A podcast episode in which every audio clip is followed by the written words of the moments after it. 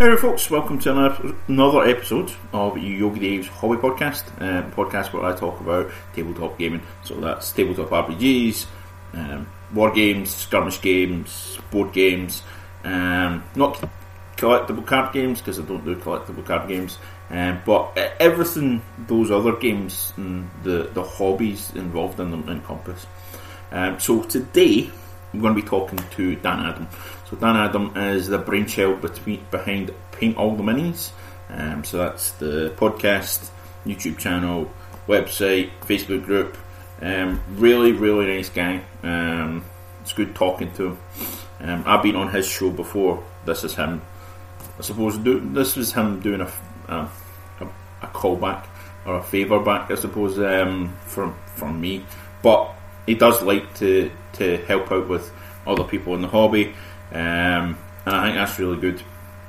Um, so, if you haven't been on Paint All the Minis or any or listen to the podcast, um, he's going to hopefully encourage you to do so. Um, so, be back in a minute. How you doing, folks? So, got Dan Adam here. Um, obviously, uh, Dan is the, the man behind um, Paint All the Minis. Um, so, thanks for being on the the podcast, mate. As I said. No problem, it's a pleasure to be here, mate. Yeah, cheers. Um, so, we'll, we'll, get into it now. Um, so, first question How long have you been in the hobby? Not that long, actually. I think this is my fourth year. So, a kind of basic potted history was I really wanted uh, a new hobby as I kind of got a little bit older.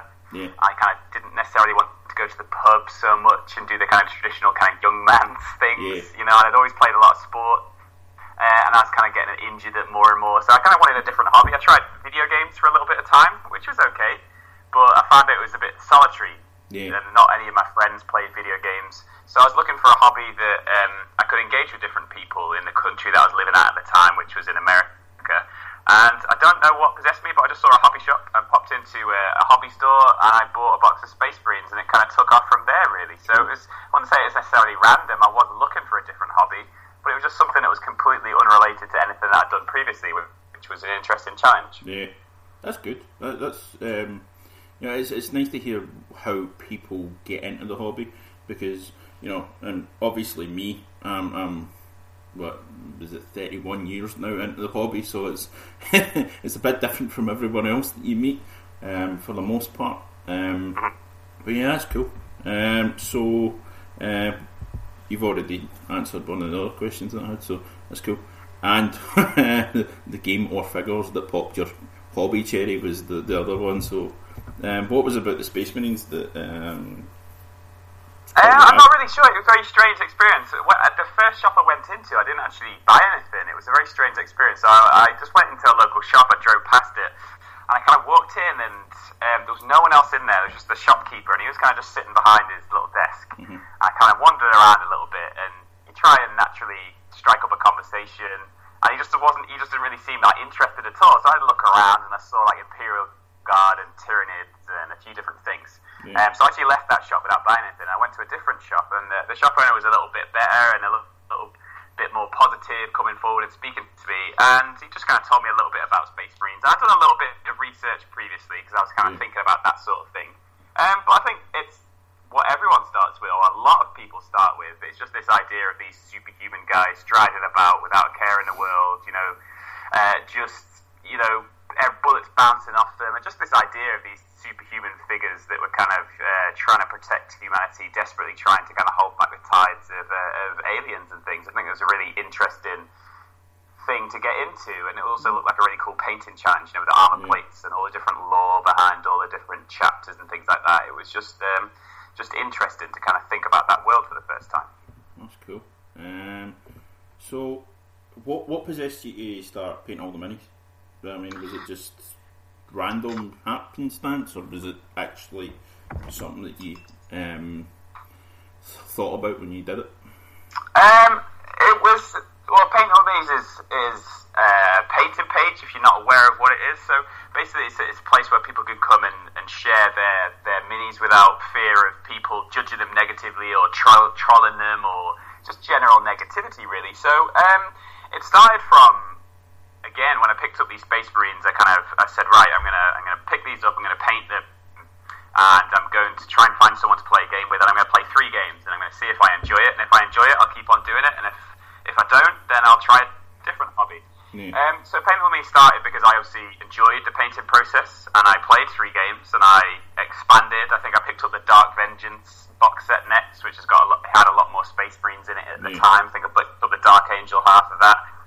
Um, but I noticed there was a lot of Dark Angels, I love them. unpainted models in my area. A lot of people would play with either no paint on the models or just base coated. Yeah. And I really enjoyed the painting aspect and wanted to do the painting aspect. So I started up a little page just for people in the local area, which was Baton Rouge, Louisiana, just to get in contact with people and just to share their work, just a way to kind of um, stay in contact with each other and share share minis. So it started from that. So I, I had no idea about what I wanted it to be, where I wanted it to go. It just started from this very basic idea of I wanted it to be a place where people could come and share their models and celebrate getting their paintbrushes out. Yeah, that's cool because I mean I, I'm a member of quite a number of Facebook groups and all these the rest of these things, and it's you do get a lot of trolls. You do get a lot of people that you know just want to basically shit all over your work because that, that's what that's get what gets them off. Uh, but yeah, that, that's the thing I love about paint all the minis is you do you don't have that in the the group, and if you, somebody like that turns up, they they get found out quite quickly and bye bye. It's about yeah, it's about it's about culture. You know, it, um, I'm very keen and interested in how cultures are developed and grown and cultivated over time. Yeah. Uh, and it's hard sometimes. You know, it's hard to kind of cultivate that. You have to delete a lot of posts. Unfortunately, you know, a lot of people come to the page just to promote themselves or to Yeah. promote their paint commission business, or as you mentioned, just to kind of um, be sarcastic or try and get a laugh out of somebody else at somebody else's expense. You know, and so it is difficult at times. You know, and you have to make difficult decisions that other people might not necessarily agree, agree with. But just trying to stay true to this base idea of, of we all just are doing our thing, painting our minis, and no one no one's got a right to make anyone else feel bad. And just Yeah. keeping those basic things there and just trying to make decisions based on that. And it's it's been amazing to have that resource for people, and it's amazing for me just to, to look at the amazing minis that come out on a daily basis. Yeah, it is. I mean, you know, I'm I'm happy to see lots and lots of different types of minis and stuff, which is which is cool because I mean, I, I do have a bit of an eclectic collection myself. You know, it's, it ranges from ancients to World War Two, Napoleonics, and all these these real world stuff, and then Space Marines and Imperial Guard and Infinity and Malifaux and all these other things. But it's nice to see other people doing that, and also nice to see other people do different things that I've, I've never done before. Yeah, as it as it evolved and developed out of just people in, in the local area that um, that were painting, um, it actually was a different name. The, the, it was called Monthly Painting Fun at first, uh, and probably only about fifteen people will know that it was called that because that was that's what the page started with. It started with seven people initially, and then it kind of stayed around fifteen or twenty one for a good few months because it was just local people that were doing it, and. Um, uh, when it decided, when it just naturally started evolving and developing, and we started doing different things, we actually changed the name, and, and I chose Paint All the Minis um, very deliberately because a lot of Facebook pages are very specific. It's one certain game or one certain faction within the game, maybe. Um, but I think that kind of limits you. If you all you see is the same models and the same things all the time, it, it kind of gets a little bit stale, a little bit boring. And what I wanted to make sure that we did was to to invite a massive variety of different people so we can share things. You know, there's a lot of things that I've learned from uh, 135th scale modelers about weathering and chipping and, and all that kind of stuff. You know, weathering vehicles, and then there's lots of things I've learned from people that paint busts. There's lots of things that I've learned from people who paint sci-fi models. So having it paint all the minis and just celebrating people painting anything really helps to share techniques and share ideas. And you might see a model that you think, "Wow, where, what game's that from?" And I'll tell you what the game's from, and then you can go and look at it yourself, and it might open up a whole new avenue of the hobby for you. So I, I didn't see the point in limiting ourselves to, to just a small area. Yeah, I mean that that is the thing. You know, you, you can your one post can be Warhammer or 40k, and then the next post can be, as you said, the one uh, one thirty fifth scale tank or whatever, and then bust, and you know it's it's anything and everything, and you know it will encourage you, it will inspire you. That's that's what I, I've found quite quite a lot of the time. It's like Um, I can't remember who it was was posting the. Is it the 1812 or 1812 British? Um, or was it Canadian? I can't remember. Oh, I, I it was Canadian, wasn't it? Um, can't remember who it was. But he posted them, and that encouraged me to actually go and paint my Napoleonics. Because I'll be honest with you, I hate painting Napoleonics. It's all the all the stuff that's on them. It's like I, stopped. It's like Tau as well. I stopped doing commission painting on Tau um, because I hate painting Tau. So I, I, I, did the same with Napoleonics. Um, which, but you know, that inspired me. Seeing the Tau that I've been on it hasn't inspired me to go do any more commissions in Tau right enough. But you know, that's that's a, that's a different thing altogether. Um, but yeah, I mean that's it, it.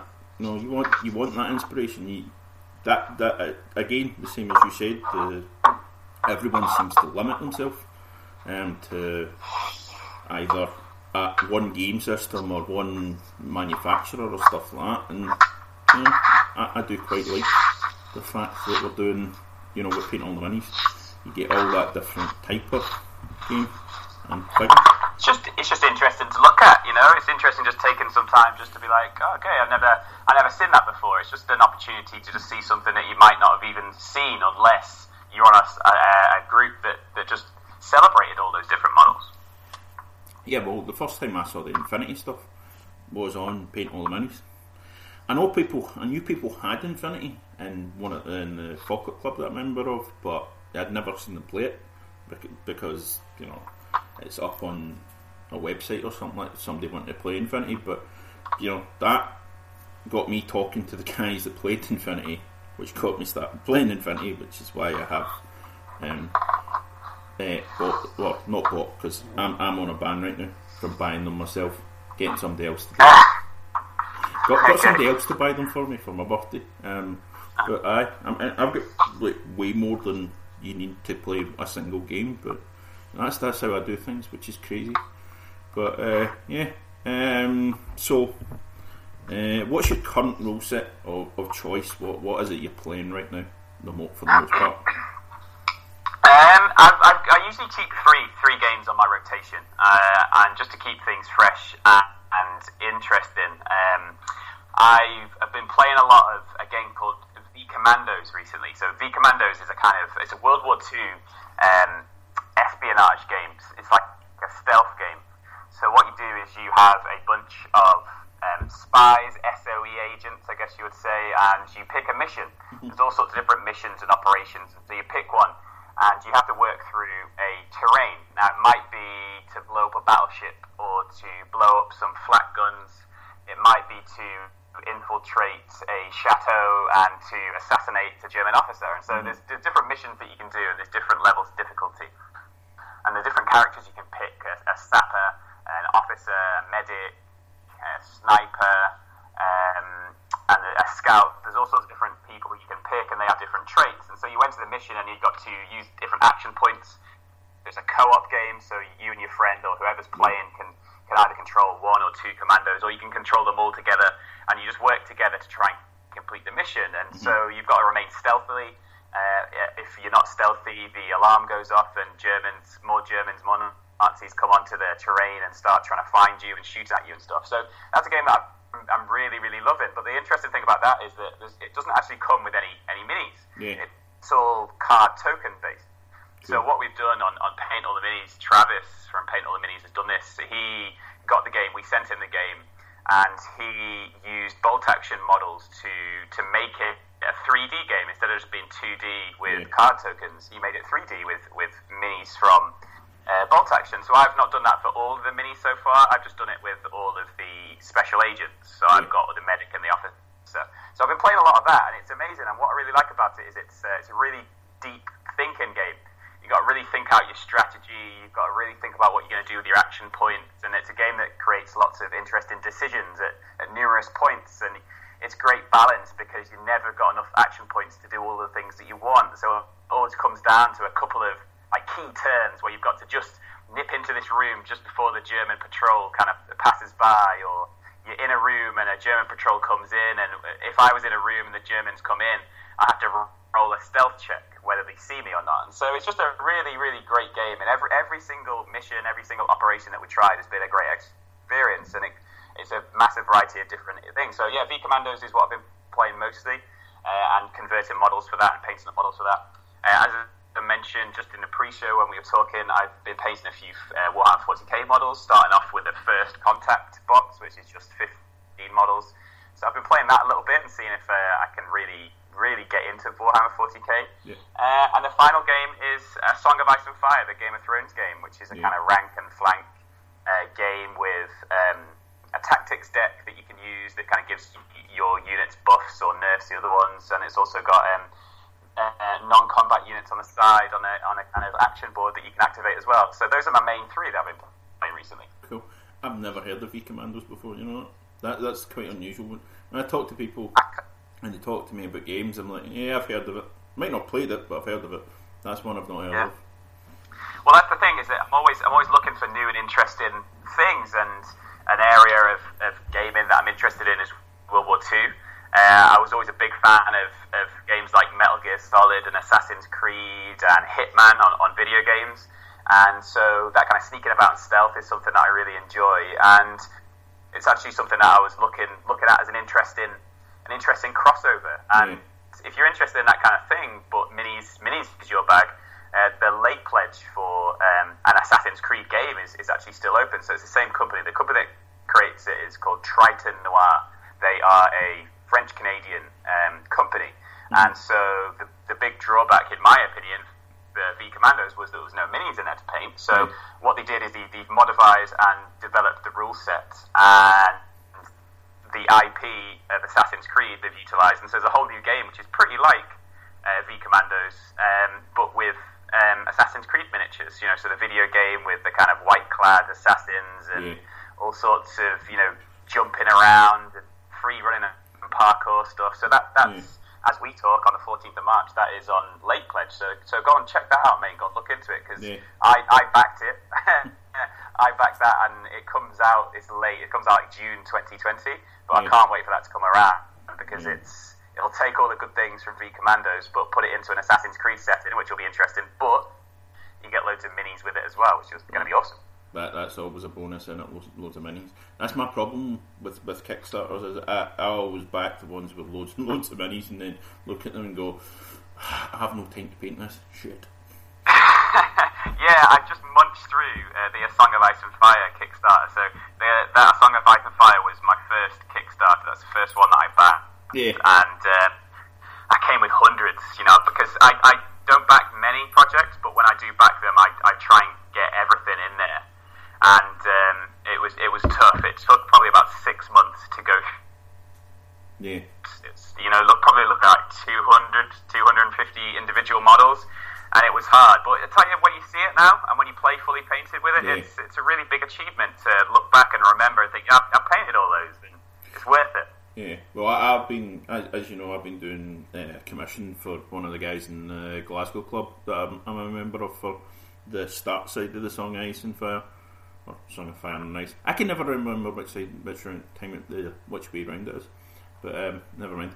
Um, yeah, I've been doing that, and uh, they are they're really nice models. Um, but yeah, I mean, I've done what was it five Kickstarters now.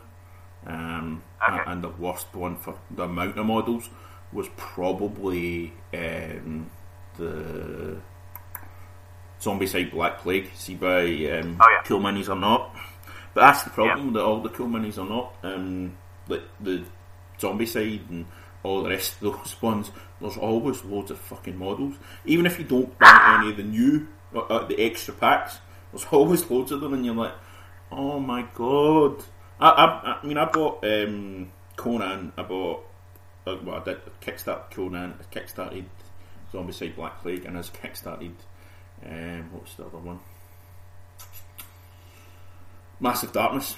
I kickstarted all these, thinking, oh, I'll, I'll need all these um, th- these minis for doing RPGs and stuff, and then we stopped doing um, medieval or fantasy style RPGs, and I'm like, oops, I've got all Yeah, these models. Um, One thing, one thing I know I've noticed though is that you know you've got to keep hold of what you've got. You know, if you move, I mean, I, I move around the world. I live internationally, but I kind of cart my minis around wherever I go because they don't go off. They don't go stale. You know, they're not going to go away. And, and you find you find that you pick up different games. Another game that I'm really interested in at the moment is um, Operation Last Last Train. I'm not sure if you've heard about that, but um, no. but Joe Joe McCullough, who makes um, Frostgrave and Ghost Archipelago, and most recently Rangers yeah. of Shadow Deep he's created a community or a charity game project called Operation Last Train. Mm-hmm. And so that is a little bit like Frostgrave, a little bit like um, Rangers Shadow Deep, but in a sci-fi setting. Cool. The basic idea is that a group of, of soldiers have volunteered to visit this planet that's due to be basically exterminated. And it was a, a big um, human planet with billions of people, but uh, some bugs have just arrived, and we don't really know who the bugs are or why they're there. But basically, they've invaded the planet and killed pretty much everybody. But there's the last few survivors that are still there.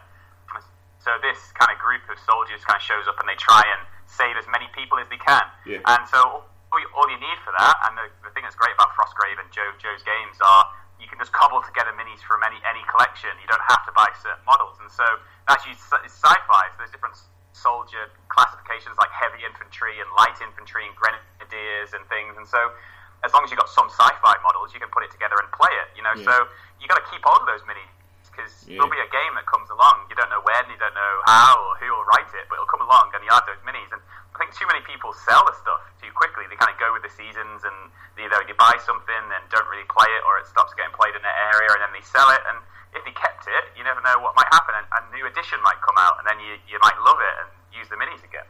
Well, that's the thing.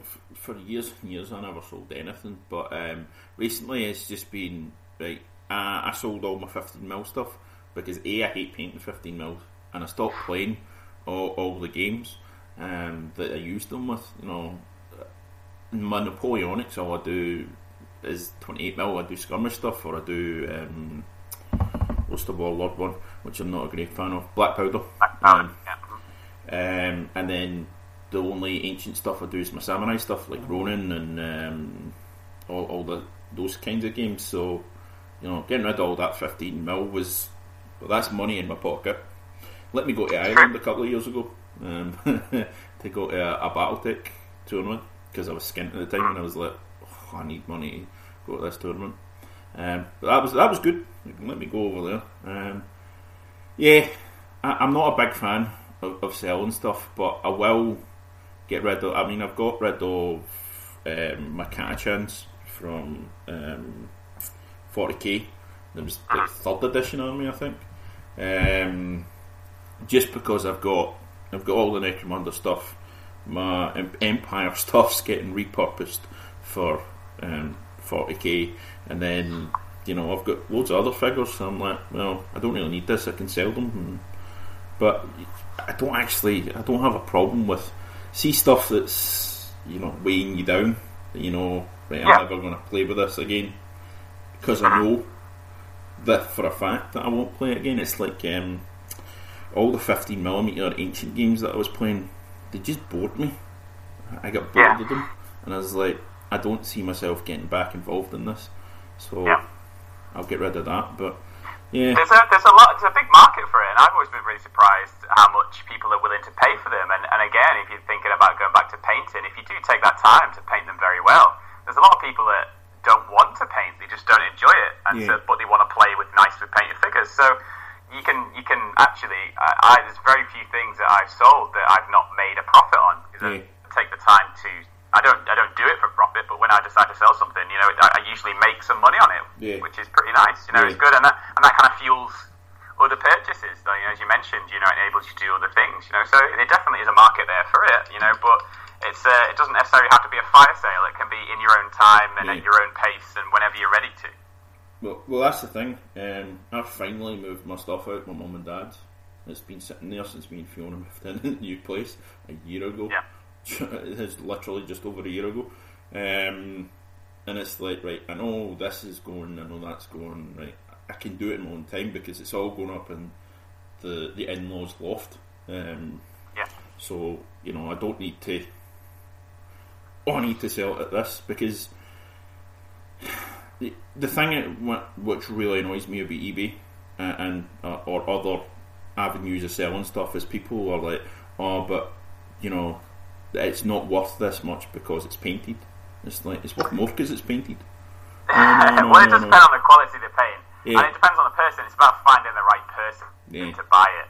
You know, like for me personally, I, I want to buy preferably unpainted, preferably uh, unassembled because I enjoy that aspect of it. But yeah, I get yeah. it. You know, if, if you really enjoyed painting, it's, it would be worth less. But you wouldn't if you, you're either interested and you're not. You know, I would I would never come to you and say, okay, I want your models, and I say, but the painted, so I'm going to pay you less. I just wouldn't buy it if I wanted them unpainted. You know. Yeah. Well, that's the thing. I, I have had this situation with people I know um, and have gamed with that have said that have bought something off somebody and said to them, "Oh, I won't pay this much because it's painted, and I'm yeah. going to repaint it." But I know for a fact they haven't repainted it. Yeah. That annoys me. But, well, I um, mean, it, it's it's one of those things, isn't it? Is that you, the person that's selling it could just say no, yeah. you know? And there's, you get a lot of chances. You get anything. You know, you think about a second-hand car dealer. You know, traditionally, you know, the kind of wide boys that'll tell you anything, tell you it's the best car in the world. You know, so you, have got you've totally got the right to say no if you're selling stuff. Yeah. You know, uh, I did it just recently with um, Assassinorum Execution Force. So. I got the Assassinorum Execution Force game ages and ages and ages ago, and um, I was at a shop and I mentioned to someone that I had it, and they're like, "Oh, you, you, would you sell it?" I was like, eh, "Well, if you you know, it's an amazing offer, you know, then, then yeah, I played it a couple of times. It's an okay game. The assassins are pretty good. You know, it's painted to an okay standard." Um, and then they they did the same thing. You know, they asked for some pictures. We kind of loosely agreed a price, and then they kind of started, you know, negotiating downwards and saying, "Oh, you know, you painted, you know, you played, it's open." So I was like, "I was like, okay, mate, that's fine. Uh, this is the price. It's out of print. It's pretty rare. Yeah. These assassins are X amount just individually online, and this yeah. is the price." And he, he kept on, and so I just said, "No, you're okay, mate. Thank you. Don't worry about it." Because I, it did annoy me, like you're saying but then equally, it was just then it was principle. It's like, nah, I don't, I don't want to sell it to you. Actually, I'm just going to keep it. Yeah, that's it though. I've had to do that a few times. I'm, I'm like, right, okay, you want to buy it, but you want to buy it for this much, and I've told you it's this much. No, mm. cheers, thanks, bye. Yeah. Um, that's totally fine. There's nothing, there's nothing wrong with that. You know, that's yeah. negotiation. It's totally fine to say no, and you don't have to take that price. It's your choice. Yeah. Um, so, what is your favourite army that you painted up until now? It's a tough one, that mate. it's like asking which one of your uh, friends is your favourite, really, isn't it? Yeah, it's like when you, when you look back and you actually think about it. I've, I've painted so much, you know. Um, I was very fortunate to have got, got some friends uh, who have got a wide variety of different tastes in games. I'd probably say my all-time favourite was my US Team Yankee army, I would say. Mm-hmm. So Team Yankee is 15 mil kind of Cold War game. Yeah. Um, and I just loved that. I love that scale. Mm-hmm. And when I picked up when I picked up Team Yankee with like the you know the A10 Warthogs and the Cobra helicopters yeah. and the a- Abrams tanks, you know, it was it was just I don't know, it was just a really great, refreshing experience because I think that was one of my first experiences of 15 mil. Yeah. So it was a completely different scale. I think I also enjoyed it because that was one of the first armies I had my airbrush for. Right. So it was new skills yeah. as well. And so I was picking up new skills. I, I really started working on weathering. I mentioned it before about you know picking up a lot of um, tricks and techniques from 135th scale. So when I was painting these 15 mil tanks, I was working on pigments and weathering and chipping. And so I think it was not necessarily my all-time favourite in terms of the game or all-time favourite paint jobs, but I think yeah. it was just a lot of things came together at that time. It was new scale, it was interesting models that I kind of liked for a long time, and it was the airbrush and you know putting putty on uh, as kind of uh, templates for the camouflage and things. Yeah. So yeah, I think I think it was a Team Yankee force. It was really interesting that one. That's cool. Um, not one that I have actually ever come across at this point. I think I've seen it played once or twice at shows. Um, so like the Falkirk show up in uh, the Carronade show. Um, I've seen it played a couple of times there, but it's Cold War and it's again 15 millimeter. I, I, look at it and go, nope, nope, nope, nope. Yeah. Probably, probably the same. Probably a similar reason for why you like it and I don't like it is, you know, it's something different. Whereas you know, when I first start, when I first started playing, I, I, I played six mil with Space Marine really, and see the Epic 40k Yeah. before it was Epic 40k, and but kind of I was kind of in between with Titan Legions and the, the original Tech, not Titan Legions, the original Adeptus Titanicus and the Yeah. second edition. Um, so you know, I started out playing that myself, painting myself was really aye. That was the first stuff I painted myself. Um, my, dad painted all my other stuff before that, and then I started getting but painting really twenty eight. But I I hate painting. I hate painting figures that way. And then Yeah, it's, it's a little easier because it's smaller in some ways. I don't like painting. I didn't like painting the infantry at all. yeah, It was it was more the kind of the vehicles, and I, I like the scale because you get to play with with more cool toys. One Yeah. thing that I don't like about some tabletop 28 mil scale is sometimes the the board is a bit bit congested, even if you're playing on a six x four, and it you know if you if you think about the amount of equipment in a small area of a battlefield, it, it's the tactics go away because there's Yeah. too much stuff there. Uh, whereas with 15 mil, you know, it's kind of zoomed out a little bit, so you can get more tanks, you get more cool equipment that you wouldn't necessarily be able to get on a 28 mil scale. Yeah. You know, and um, and that smaller scale enables you to get done a little bit quicker because there's just literally less surface area to paint, uh, and the scale kind of lends itself to, you know, being a little bit more slapdash. Sometimes you can get decent effects a little easier because again, it's smaller and further away. The details are smaller. So yeah, it's uh, it's interesting because everyone's got different things they like and and dislike. But I just I don't know, a lot of things came together on that project that I enjoyed. yeah. Well, I, I just did a 15 millimeter commission just before Christmas. It was for for the guy's Christmas present, funnily enough, from his wife.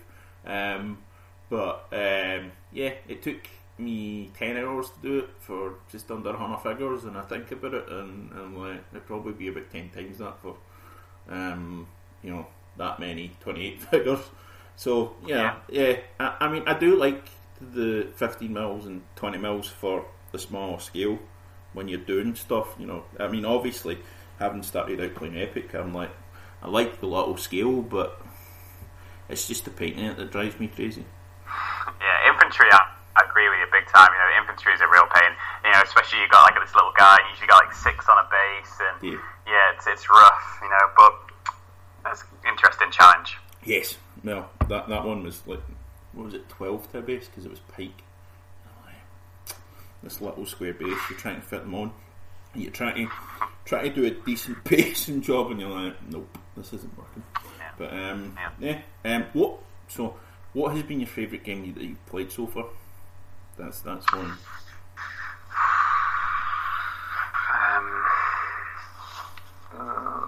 Difficult question. Th- yeah, it's, again, it's like there's so many that, that jump out. Again, I've been very fortunate to have picked up and played like a lot, a lot of games. Yeah. Um, there's, there's a few that jump out to me. When I first played Bolt Action, that was Yeah. really good. Really enjoyed playing Bolt Action, the World War II game. Um, really enjoyed playing that. Silver Tower was something. Warhammer Quest Fantasy game. Yeah. Uh, Silver Tower was really interesting.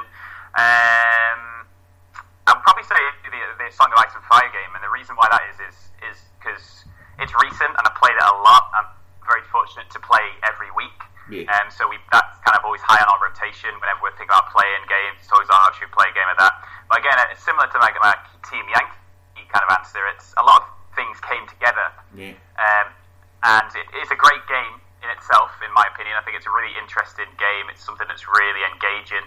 It's something. It was one of the things. What I liked about it most is didn't. We didn't spend too much time with our noses in the rule book. Mhm. And I played. I played a game last night Mhm. where it claimed that it had a cheat sheet, but then and all it said on the cheat sheet was look at page 52 of the rule book, and it just directs you to the rule book. And then you'd, it, after this, it'd give you a basic rule on page 52 of the rule book, and then it'd say for more advanced rules, go to page 76. And so Yeah. you spent your time just looking through the rule book, bouncing backwards and forwards, and it was it seems like an okay game overall. Yeah. But it was just annoying that you had to bounce through the rule book. So what I found with a Song of Ice and Fire is that it really held your hand through those early games. Mhm. It gave you a set of cards uh, for each of the unit stats and gave you those. So all the information you needed was right in front of you. Yeah. It had a genuine cheat sheet. It wasn't even a cheat sheet. It was a card, like a big card with Yeah. just the basic rules on either side.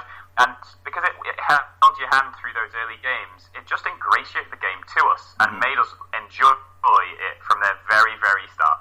Another thing was that my friend who I was playing with, this was at the start of the year when I just moved to my new place, and so it was one of the first games ever, tabletop games that he'd played. Yeah. And the reason why it was my favourite game ever is because it was a great experience for us both, because we were both learning together.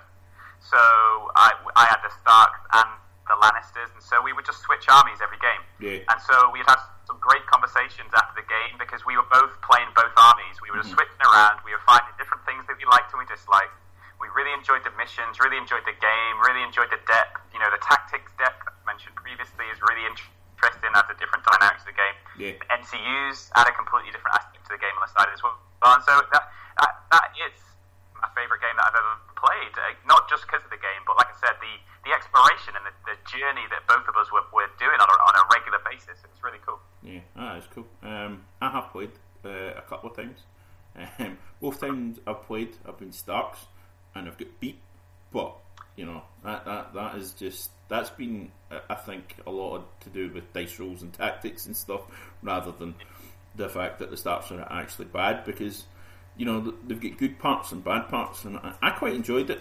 Um, the guy I played, the guy that got it on the Kickstarter, he wasn't a great fan of the rules. He wanted to use other rules for the figures, which is fair enough, but I quite enjoyed it. I thought it was quite a, a nice set of rules, and I, you're, you're right. It's it's a little rule book, and it's it's easy to learn um, once once you've got it down. Um, so yeah, that's cool.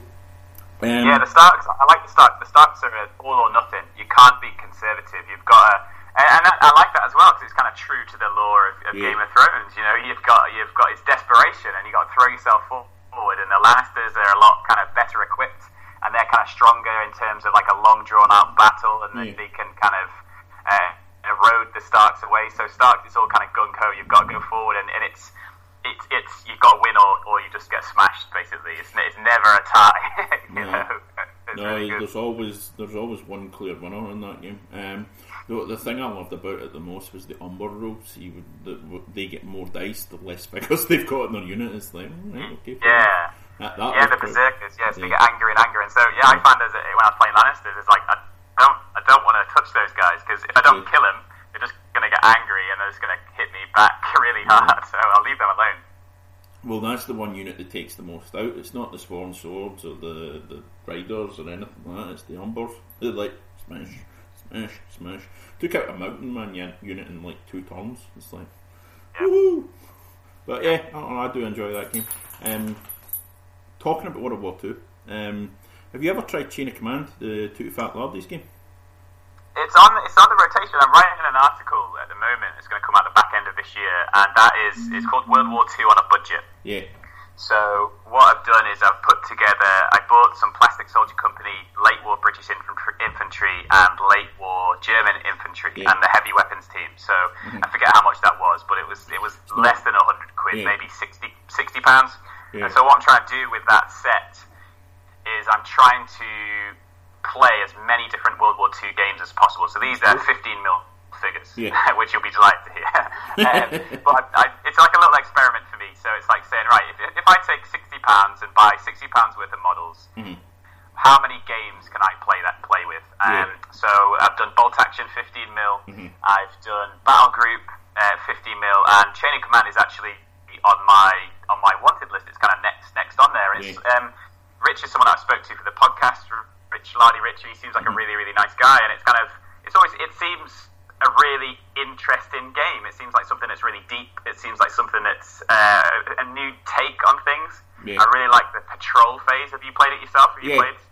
Yeah. Um, So I, I prefer it to bolt action. To be perfectly honest with you, I, I found it's maybe just the players I played bolt action with, but they very much minimise the units. But there was no, you know, the units are minimised, but there's no morale issues on that. And it's like, well, uh, especially the German players I played, um, and it, you know, they'll take the minimum amount of infantry with the maximum amount of MGs.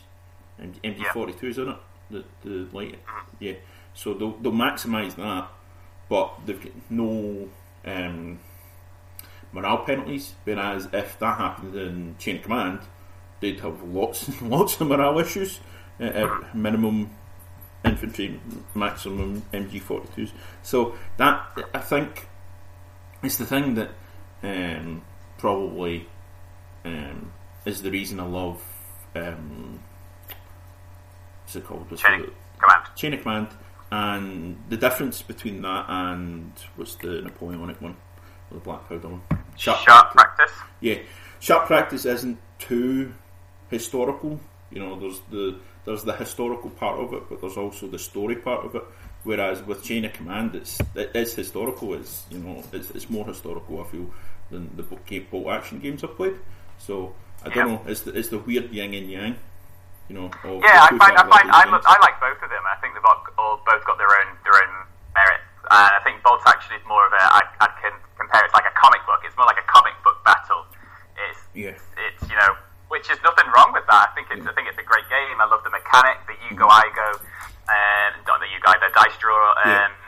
kind of mechanic, and there's lots of things that I like about it. But yeah, Chain of Command seems a lot more historical set. And having spoken to to Rich about it, his his argument was that it's it's about playing playing the era. Yeah. So he he actually does a lot of stuff to do with um, you know military history and things Mm-hmm. like that. So he knows his history, he knows forces composition and things like that, and Mm-hmm. So he just focuses on on that and playing great scenarios and making sure that the lists are not necessarily historically accurate, but it's it's what the unit compositions would have been, and it doesn't necessarily allow you to to, to doctor it. It's kind of like what was there, and because it it's what was there, it's Mm-hmm. kind of more balanced because you know it's what kind of happened and what is there. There's no tinkering around with it. Yeah, the, the the thing I like about it as well is you're not going to have Tiger tanks. You're not going to have big, massive tanks running about the the battlefield in numbers, which you know. Again, the thing that annoyed me about Bolt Action was you know you get players that'll br- bring all this heavy stuff, and you're like, well, there was like one of them in the whole of Yeah. the the the theatre. Or Yeah, yeah. you know they'll bring Nebelwerfers, and you're like, well, a Nebelwerfer even if you had an, even if you had an eight before table, it'd be out of range. You know, it'd be its minimum range would be, you know, twelve before or something like that. And you're like, oh, Yeah. yeah. I mean that, that I mean that is my my thing about that. But I mean, I do like the bolt action um, mechanic, the the dice drawn thing, which is again one of the things I like about the um, sharps practice. You know, it's it's you know you're either drawing cards, or you're drawing tokens, and you know it's it's not always going to be I go, you go, I go, you go. Which you know, I think even Games Workshop are trying to get away from that as much as they can, um, and that you know, in the combat phase of 40k and Age of Sigmar, it's not always going to be the side that you know, it's their turn that does all the fighting right away. As lo- you know, that's what I. I think. I find it. I find it. I find it personally a little, a little boring. Yeah. Um, you know, and not having a pop at any games. There's, there's great games that I've played where you move all of your guys and someone else moves all their guys. But but personally, I've got the experience of when I've been taking my turn, people have left and gone to talk to somebody else. Yeah. So if you're playing a game and someone's left the table to go and talk to someone else, Yeah. that says that the game isn't as interesting as it should be. Yeah. You know, and that, that never happens with the Song of Ice and Fire. It never happens with Bolt Action. It never happens with V Commando. It never happens in the games that I love the most. And maybe that's because I'm playing with different people. Yeah. Um, but you know, I, I like a game that maintains your level of interest, and you never feel the need to just go and do something else for ten minutes while someone else does whatever they've got to do. You know, it's uh, yeah, yeah, that's my opinion on it. Yeah, well, I mean that's that's. I mean we've talked about Malifaux and BattleTech on, on your podcast before. That's one of the reasons I love both of them. Is because Malifaux is it is it's. I get I take my turn with one figure, then you take your turn with another figure, unless you're chaining. In which case, if you're chaining figures, then you've got less figures to go. Once you've done that, you know. So I'm, Yeah. you know, it's it's using that chaining as a tactical advantage, um, and as Yeah. like with BattleTech as well. It's I move one, you move one, or whatever, depending on the the force sizes. So you know, Yeah. um, yeah, There's, there's a game that I'm putting together over the next month or so. I'm just kind of waiting to get models in hand and get the table set up, and that's called Moonstone. And Right. the the melee mechanic with that is is really interesting. Where say if I charge you, uh, we will both draw a number of cards uh, from a from a pile, from a melee pile. those in the in that deck is a set of attacks and mm-hmm. defense um, things. So, for example, a high block or a low block, mm-hmm. Or a high sweep or a thrust. So yeah. there's different attacking moves and different defensive moves, and mm-hmm. and usually the rule of thumb is that if I'm attacking you, I get to draw more cards, so I've got mm-hmm. more choices. And so basically, what you have to do is you have to choose an action, yeah.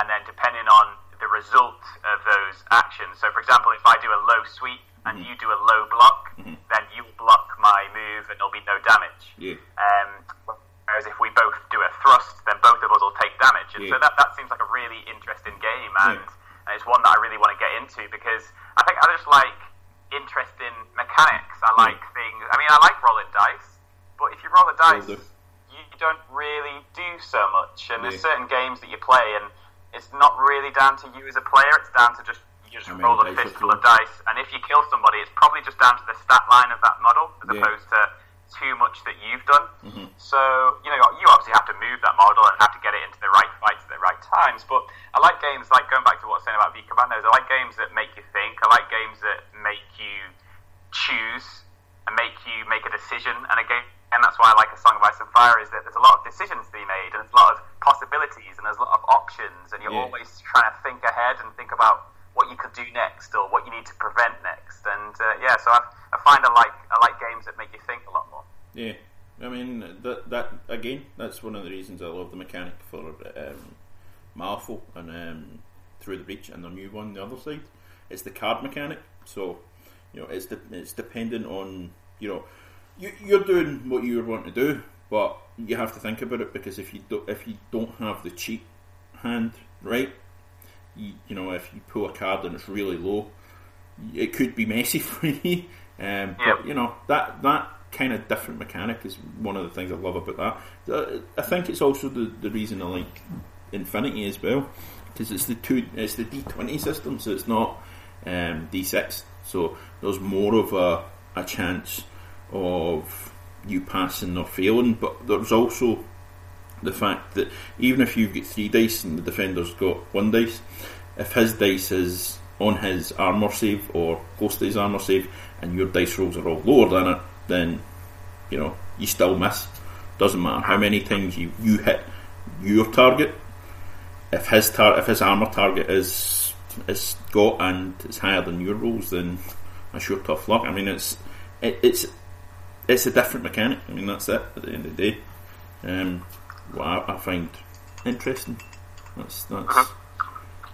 Uh, so yeah, it's, it's always interesting to see different mechanics because you know obviously um, I started out with Games Workshop games and then historical games, and it's always been D6, and it's always been, you know, dependent on what dice you roll on and your factors and stuff like that. So it, it, it is. And nice. I think there's definitely a place for it, you know, and it's something that we're all comfortable with.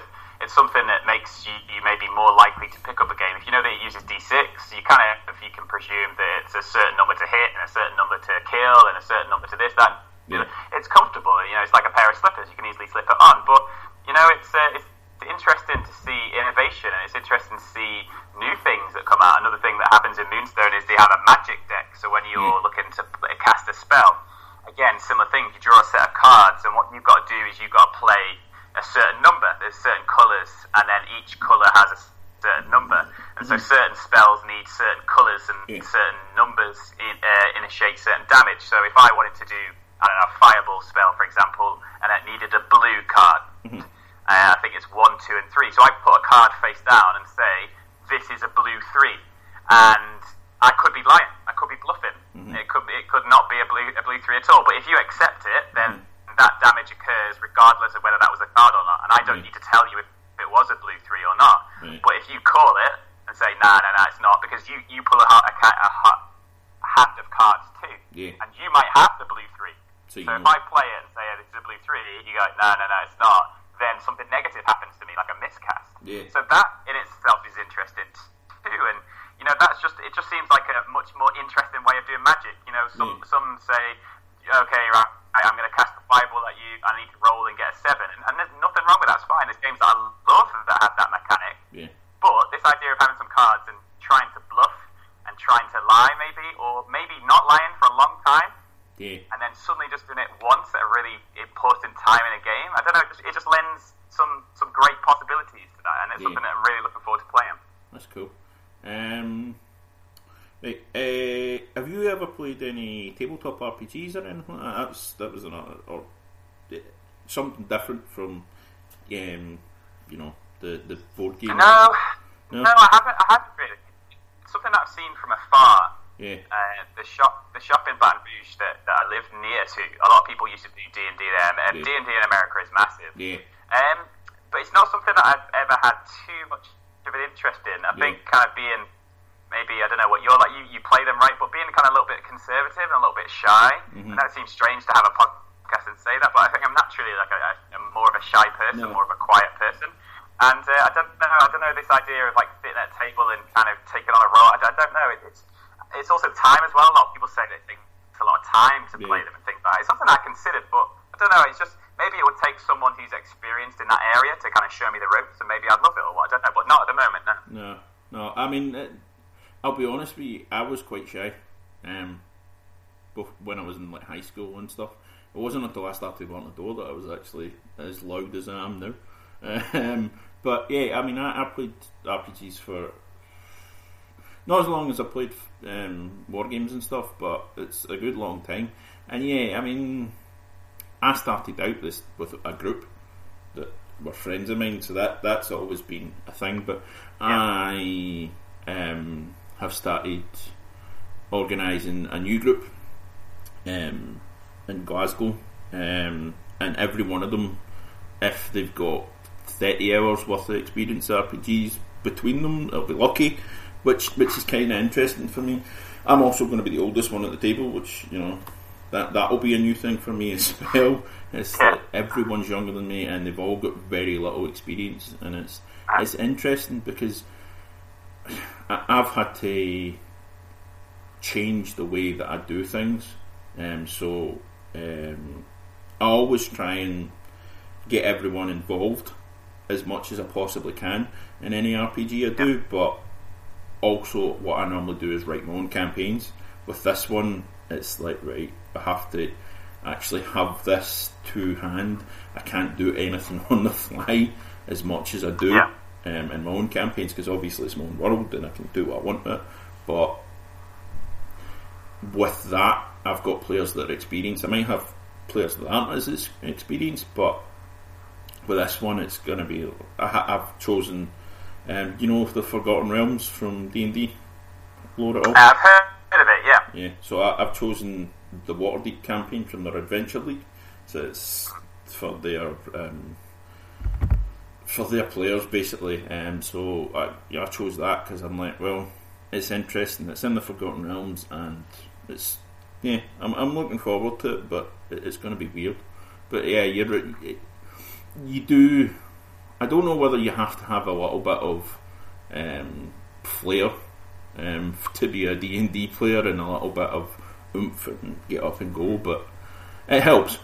But yeah, I think I think I've, I've, people I've spoken to about previously, um, they kind of say about you know putting on a, an accent. So the guy uh, I was talking to about it heavily, he was saying that he played a dwarf, and so Mm-hmm. he would practice his Scottish accent, and so his dwarf would have a Scottish accent and things. And I don't know. I think it's fine if like you're, you're into it and Mm-hmm. like you know you're full of energy and and you're excited and you're pumped, you know. But you know, on a dark Tuesday night in the middle of winter, you know, I don't know. Maybe sometimes you won't be feeling it as much. I, I don't know. It's it's something I might do in the future. Maybe it might be something that's great to do with my daughters. You know, I've got Yeah. two young daughters now, and and maybe as kind of they get a little bit older, you can kind of create these worlds and talk about things. Maybe that would be something that would be good for us to do together. Maybe. yeah. No, that, that is. I, I, you do see. Uh, I, I, I'm seeing it more and more.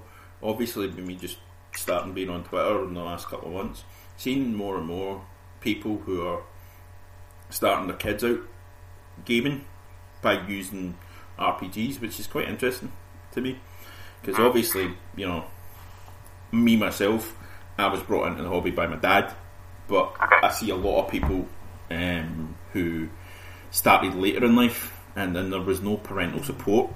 You know, they they, they didn't seem to be interested in their, their kids' hobbies, so you know, you know, I, it's also something that you used to see when I, I actually went to Games Workshop. Um, on a Saturday. A lot of people would drop their kids off and just leave them for five or six hours in the hands of the, the staff, and it's like, well, take an interest in what your kid's interested in. That's that's that's the thing. That if my kids wanted to be in whatever hobby they'd be in, they wanted to get into it, I'd you know throw myself into it as well.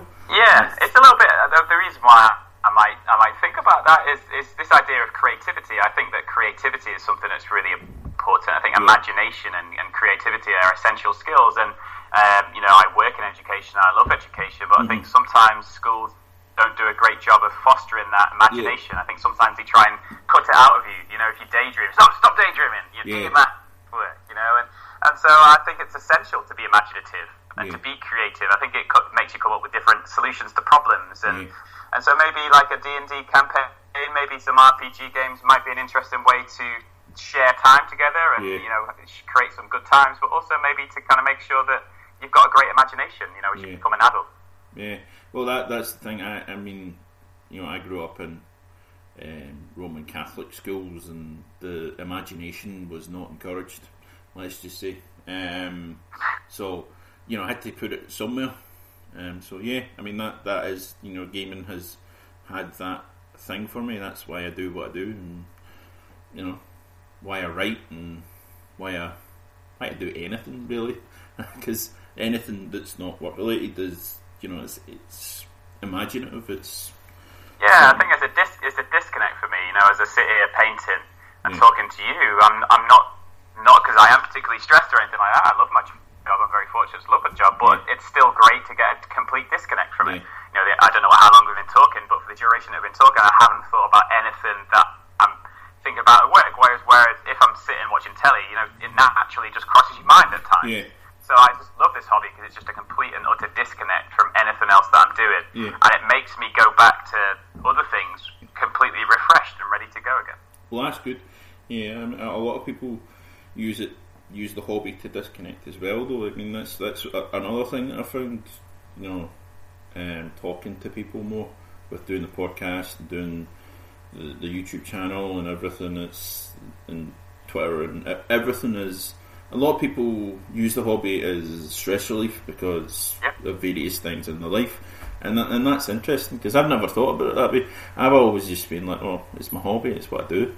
I, I've never really had to think about it until now about what it has been a stress relief hobby for lots of different reasons, but yeah, that, that is, and, and we've been talking for nearly an hour, by the way. Um, so, So I, I, I'm just paying paying Yeah. away. Actually so, but Yeah. yeah, life is stressful, and I don't know. I don't necessarily want to get into kind of deep philosophical stuff, but Yeah. there's a lot of people that are unfulfilled in their lives for Yeah. for various reasons. You know, there's times where I've been grumpy, disgruntled, you know, stressed out about certain things, and, and hobbying has helped that. You know, and I think there are some fundamental issues in society as it is. You know, if you just think about just Brexit, for Yeah. example. You know, just think of, just thinking about that for 20 minutes makes me really angry and disappointed. And Yeah. so, you know, painting is a way to completely. I love it because my whole world is just shrunk to the size of the length of my arms. You know, under my lamp and the length of my arms, and everything just shrinks down. I'll speak to someone, or I'll put some music on, or I'll put a podcast on, and I'll just, I'll just do it. It's, it's, it's really, really interesting to just do it. It's really kind of, I just lose myself for however long that I'm painting, you know, or Yeah. playing for, and it's just really cool.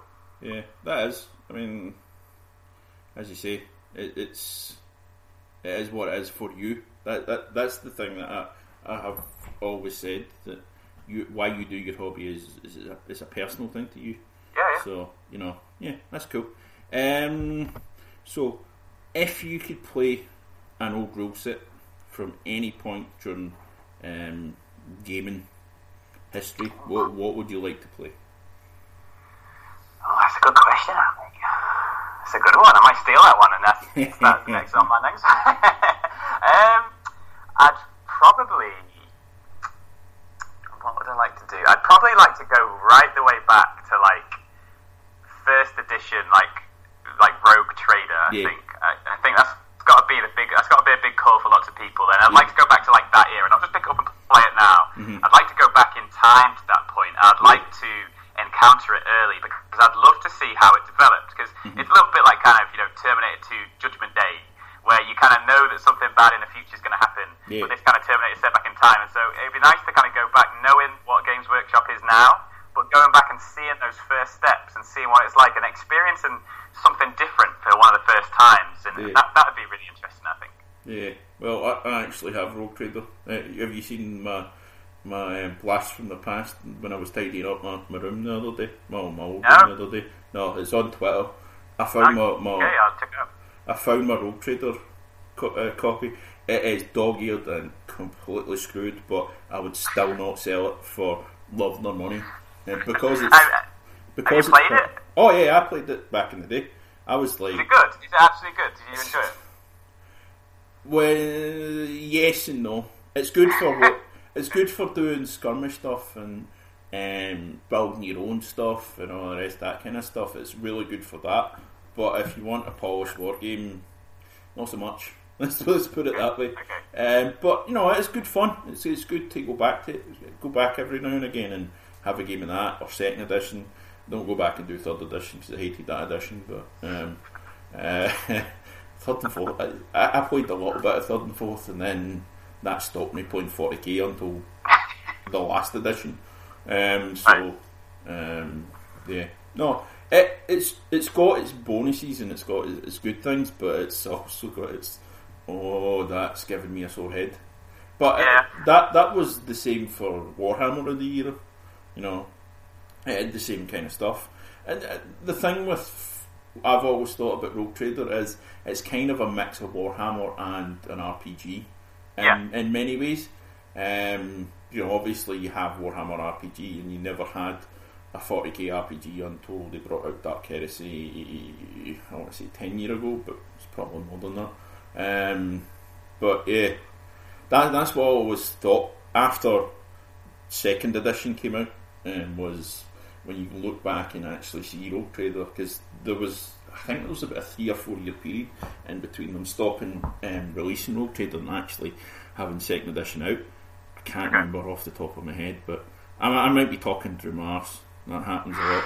Um, but yeah, there, there was a big gap in between second and Rogue Trader. Um, Yeah. So when you go back and you think second edition was not a bad set of rules. Um, that's what the original Necromunda was based on. Um, Yeah. So you know it, it is a good set of rules, but it is a more polished set of rules than obviously Rogue Trader was. But Yeah. it is. It's it's got its um, good parts and its bad parts.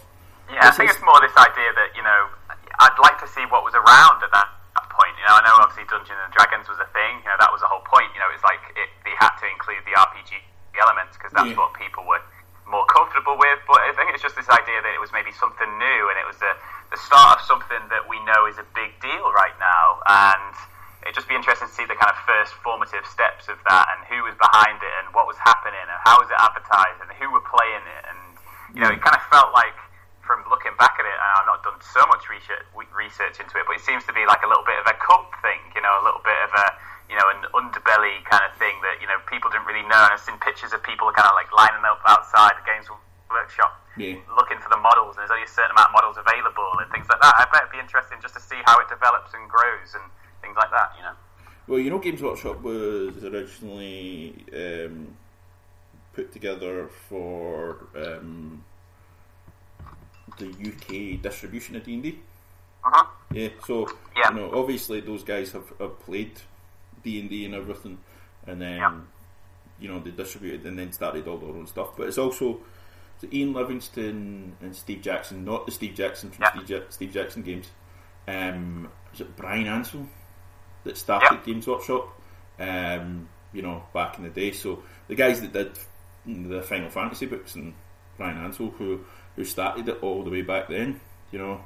Um, you know, I do know a little bit of the history. I can never remember it all off the top of my head, but yeah, I mean the thing, the thing with, I think it's every edition of um, 40k and Warhammer have had, or even Epic, um, have had a bit, bit of a cult following, and people will stop playing a game on a particular edition because they don't like this next edition, and all they're going to be playing is the next edition.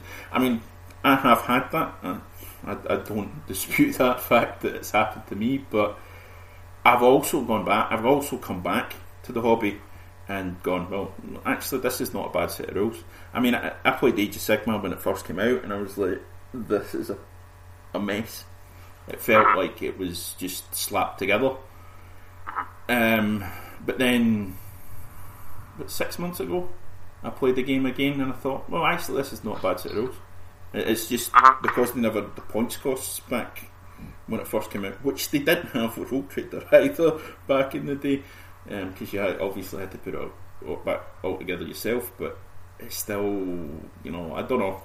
It's the thing is that the great thing about the, all these games is that there's a wide variety of different people who like different things, you know, and some people love one game and some people don't like other games. And, and that's the thing again it kind of coming back to the ethos of paint all the minis is that whatever you decide to do if you're enjoying it then that's totally legit and it's totally fine to do so. And you know there's a, there's a lot of people that are very very quick to say oh bad game bad game. Yeah.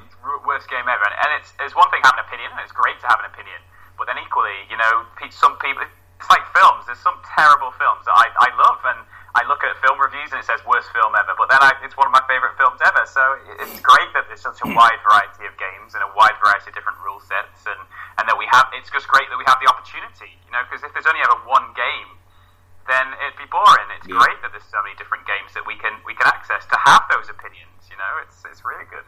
Yeah, terrible movies that I actually love. Flash Gordon. Uh, yeah. I think that's everyone's. That's on everyone's list, really. In it, Flash Gordon is terrible but it's so terrible it's good. Um, yeah. But uh, yeah, I mean, did you ever see some of the videos from back in the day when Sigmar first came out? People burning their collections because yeah, I'm never selling like, this to uh, anyone because Age of Sigmar. It's like play another game for God's sake. You, you've spent yeah, uh, thousands of pounds on these figures on and paint thousands of or maybe not thousands of hours because not everyone's like me and pedantic and a pain in the arse about it, but um, you know, you've spent hundreds of hours painting this, and you've just set it on fire. What, well, you know, it's your stuff. Do what you want with it. But yeah, I remember the same. I remember think I, a guy I saw a guy that burned his uh, Empire army, and I just kind of my first thought was just play Kings of War. Exactly. play that. play Kings of War. Play Ninth Age. Play play something. Just don't burn it. You can complete enough. Yeah, I mean, you could just yeah, you could just carry on playing the rule set that you've been playing up to this point. You know, well, there's an entire community of, of gamers that have, you know, the Ninth Age guys. They they've continued on with the previous edition of Warhammer, yeah. but started doing their own thing with it. Yeah. Obviously, they can't call it the names that um, are in Warhammer and everything, but excuse me. Um, the thing with the change from um, Warhammer Age of Sigmar, it was a copyright thing, you know, because they changed all the names. It's the same for um, 40k. You know, it's not the Eldar it's more anymore. It's the El Eldari or something. I can't yeah. even I can't even pronounce yeah. half the bloody names. Um, yeah, yeah.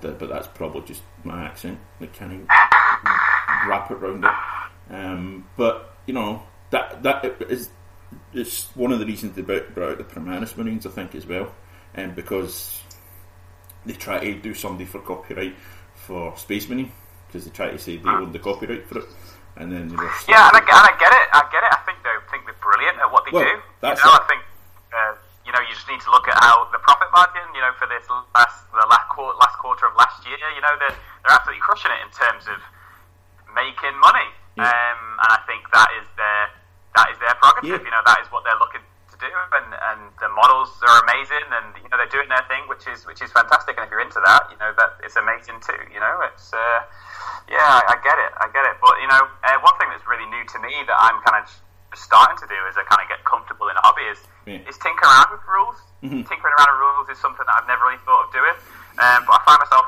doing it more and more, and yeah. and there's nothing wrong with that. There's nothing wrong with taking a rule set and saying, "Well, I like this, but don't like this," and then just changing it. You know, yeah. it means that you won't ever be able to go to tournaments, but then I don't ever really see myself going to do that anyway. So it's not it's no loss for me. Well, that's the thing. The only tournaments I ever do are Malifaux and Battletech, but that's because they're mm. fun. It's, it, that's the only time I've ever been to a, a Games Workshop tournament was Warhammer.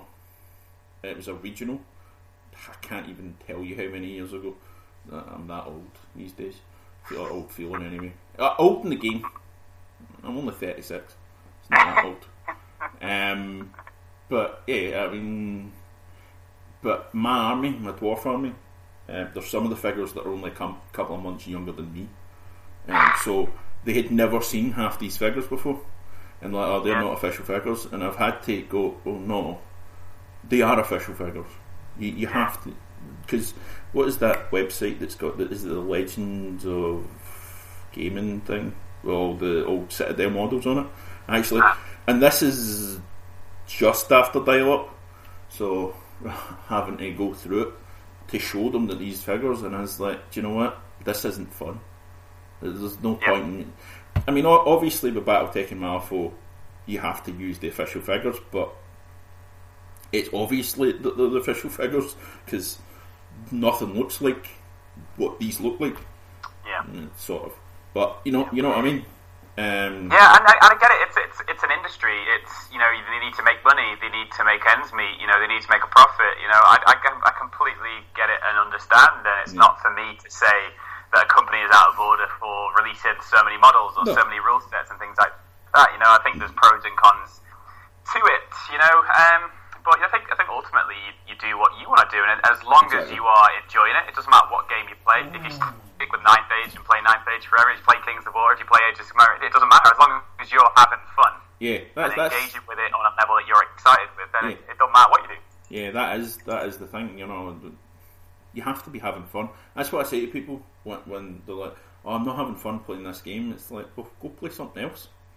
Go, go. I mean, I know you, you spent X amount of money on these figures, but there's another game that you could go play, go play it. Mm, there's no point in you not having fun doing the hobby. I, I mean, that's that's why I get upset by gatekeepers and stuff like that, and a community. It's like, well, it's not for you to say how somebody else plays the game. It's for them to say how they play a game. It's not up to you to say who gets to play the game either. It drives me absolutely crazy, but you know it's also down to like how we interact with stuff, isn't it? You know, yeah. it's something that I've seen not just in in wargaming. I, I am a big fan of golf. I wish I had more time to play golf, but I had a friend who we said we were going to play golf, and we just set about it in two completely different ways. Mm-hmm. I went to a charity shop and bought some crappy old clubs that had been in someone's garage for ten years for like twenty quid, whereas he went to the sports shop and spent like eight hundred quid on some really good clubs. Yeah. And so we went to our first game, and he was like, "What are you doing with them?" I was like, "Well, I'm still learning. I don't know if I'm going to like it. I don't know if I'm going to stick with it. So yeah. what's the point in spending 800 quid when I can spend 20? If I like it, then I can then eventually get an upgrade in my clubs. Yeah. So we both had the same experience, but it was just I went about it in a completely different way, and eventually it didn't stick with us. Yeah. And so he then sold his clubs and lost yeah. a massive amount of money. But if, if that made him happy and he, he had that money to spare, that's fair enough. But to me, I was like, what an absolute waste. Yeah. So again, like I, I, mentioned about 40k, I picked up the first contact box. It's only got 15 models, and I think it was about 20 pounds. Yeah. And I'll play it and tinker around with it, and if I enjoy it, it'll escalate. Yeah. You know, and if I enjoy it again, it'll escalate. And if I enjoy it again, it'll escalate again, and and it, un, until it becomes not interesting or exciting or engaging, I'll keep on doing it. And if mm-hmm. it doesn't, I'll just do something else. You know, and that, that's how it kind of should be. But I, it's not how I find people usually get into it. Usually, you go into it and the kind of not necessarily railroaded, but you go into a Games Workshop store and they're, they're all over you saying, hey, you should get this and get this Battle Force or get this starter box, and before you know it, they're, they're putting hundreds and hundreds of pounds worth of models in your hand, which I, I understand because yeah. that's what they are. It's a retail industry, but I don't know. I think we all maybe buy too much too soon before we know we like it. Yeah, I mean that's the, that's the thing. Having been involved in the hobby for a long time, I can go into a Games Workshop and go, no, I'm looking for what I'm looking for. I'm not going to go buy this. But I do understand that, uh, and I know people who've worked for Games Workshop that are like, well, we, we are set on what we've got to sell this month. You know, uh, if it's the latest models or if it's this amount, that or that. And it's like, yeah, fair enough. And I understand that. It's the same with the, the um, sort of the intellectual intellectual property stuff of I mean I'm, I'm a writer so I, am acutely aware of IP um, so I understand that and you know, I don't have a problem with that. I'm doing that. I don't have a. Pro- sometimes I have a problem with price, but I also understand why prices are the way they are. But you know, it's like you can't you can't complain about it. And no, it's, it's, it's, a retail business. Any retail yeah. business. If you go to any retail business, they'll have targets. Yeah. They'll have set ideas, and and yeah. but then again, it comes back to what we said about buying stuff secondhand. You don't you don't have to buy it. If if every if everyone said this month this is like I'm not going to buy any minis, then then stuff would change because a company needs to sell stuff to to carry on being um, you know viable. You know, but I'm, I'm not saying that should happen. You know, but you, you don't have you don't have to do anything. Yeah. You, you do what you choose to do. Yeah. You know, and um, yeah, I, I, don't I don't like to be negative. I don't like to kind of say people doing it wrong. You know, I think because it's, it's not my place to do it whatsoever. But yeah. you know, it's uh, it's just very interesting to see how different people go about different things and how that's sold to us as, as players. And and I bumped into a lot of people who spend hundreds and hundreds of dollars on the games that they never play. Yeah. And and again, if, if that if something because I get it because just looking at models sometimes makes me really happy. You know, just looking at a collection, just mm-hmm. just getting them out, even if I'm not even assembled them, getting them out, looking at them and say, oh, I'll put that together one day. You know, it, it it depends on what you derive your interest and your joy from, and, and that could just be collecting. But there's a lot of people that I know that invested heavily in a game and played one game, if any games, and then they just sell it again because they're like, oh, I'll never get around to playing that. And I don't know, I think that happens a lot. I'd be very interested, I've not mentioned this for a while, but I'd be very interested to do like a massive questionnaire on how many models do you have that you've never played with, and how many models have you played with but less than five times. I, mm. I think there'd be a lot. I think there'd be a very high percentage of models that have been bought and never played with, or bought and played with less than ten times.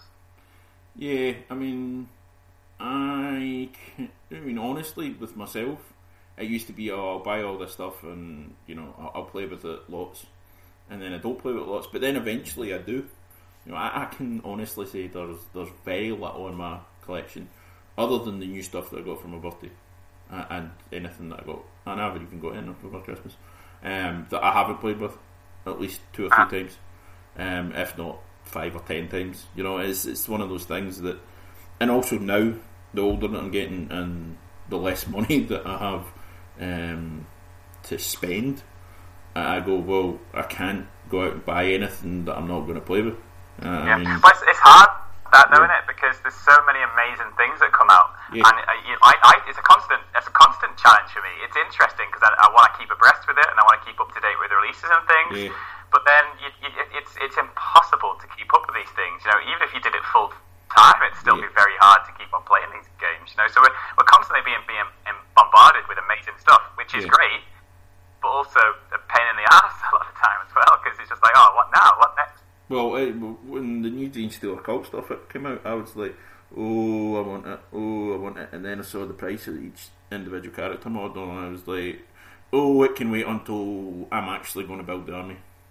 Yeah. that was it. Because um, next year, or the year after, can't remember. I have a plan with lots of stuff, but um, uh, there is the plan to build a, a Imperial Guard slash Traitor Guard slash Genestealer Cult army. So you can use lots of the stuff yeah. in the same army, you know, from the same okay. army, and you know, so you know that that is a big plan. But then I, I saw the price of the, these figures, and I'm like, they're beautiful. I want them, but no, not right now. Thank you. And it was the same with um, what's the new box set? Shadowspear. I was like, I love those figures, but then they slapped the hundred and five price on it, and I'm like, nope. Nope. Mm. Even for my birthday. the thing, the thing is with the strange of that, and and I um, it's not necessarily a criticism, but I I wonder how deep the, the gaming experience is within the box, if that makes sense, because. I heard that there's a campaign in it. You know, there's like a few missions in there and a campaign tree. Yeah. But I wonder how deep that is. You know, if, if I take like the V Commandos game that I just mentioned before, it comes. I think it's like 80 Canadian dollars. So I don't know what the yeah. translation is for that, but it's not expensive. Um, 50, 50 quid maybe, yeah, something like that. Probably 50. And there's, hours and hours and hours and hours yeah. and hours of content to engage with. So that 80, that $60, $50, 50 pounds, whatever it is, yeah. it, it's, it's well spent because the hours that you use it is, is it costs very little. So say if you buy a, a, a game for 150 pounds, that, that's a lot of money. But if, if there's significant interest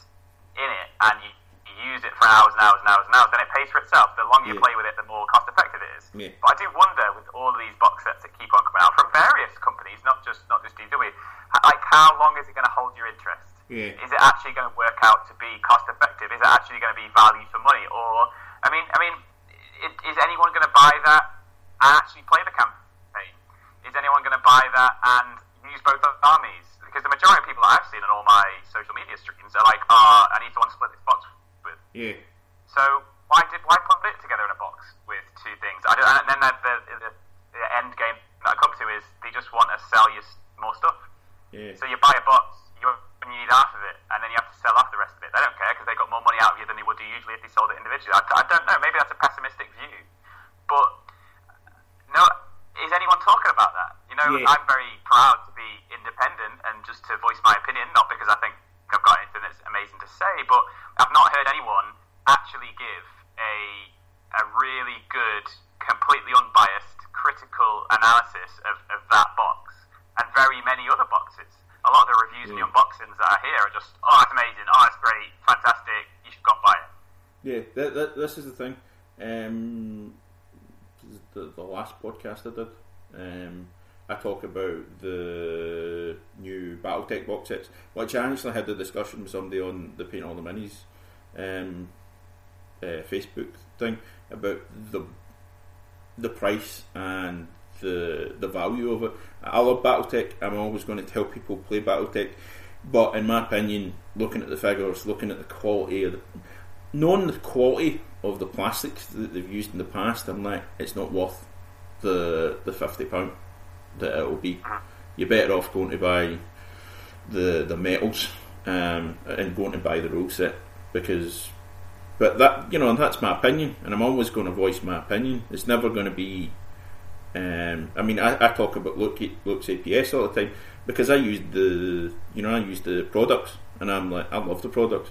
But if there was a product that you brought out that I thought shit, I'd tell you.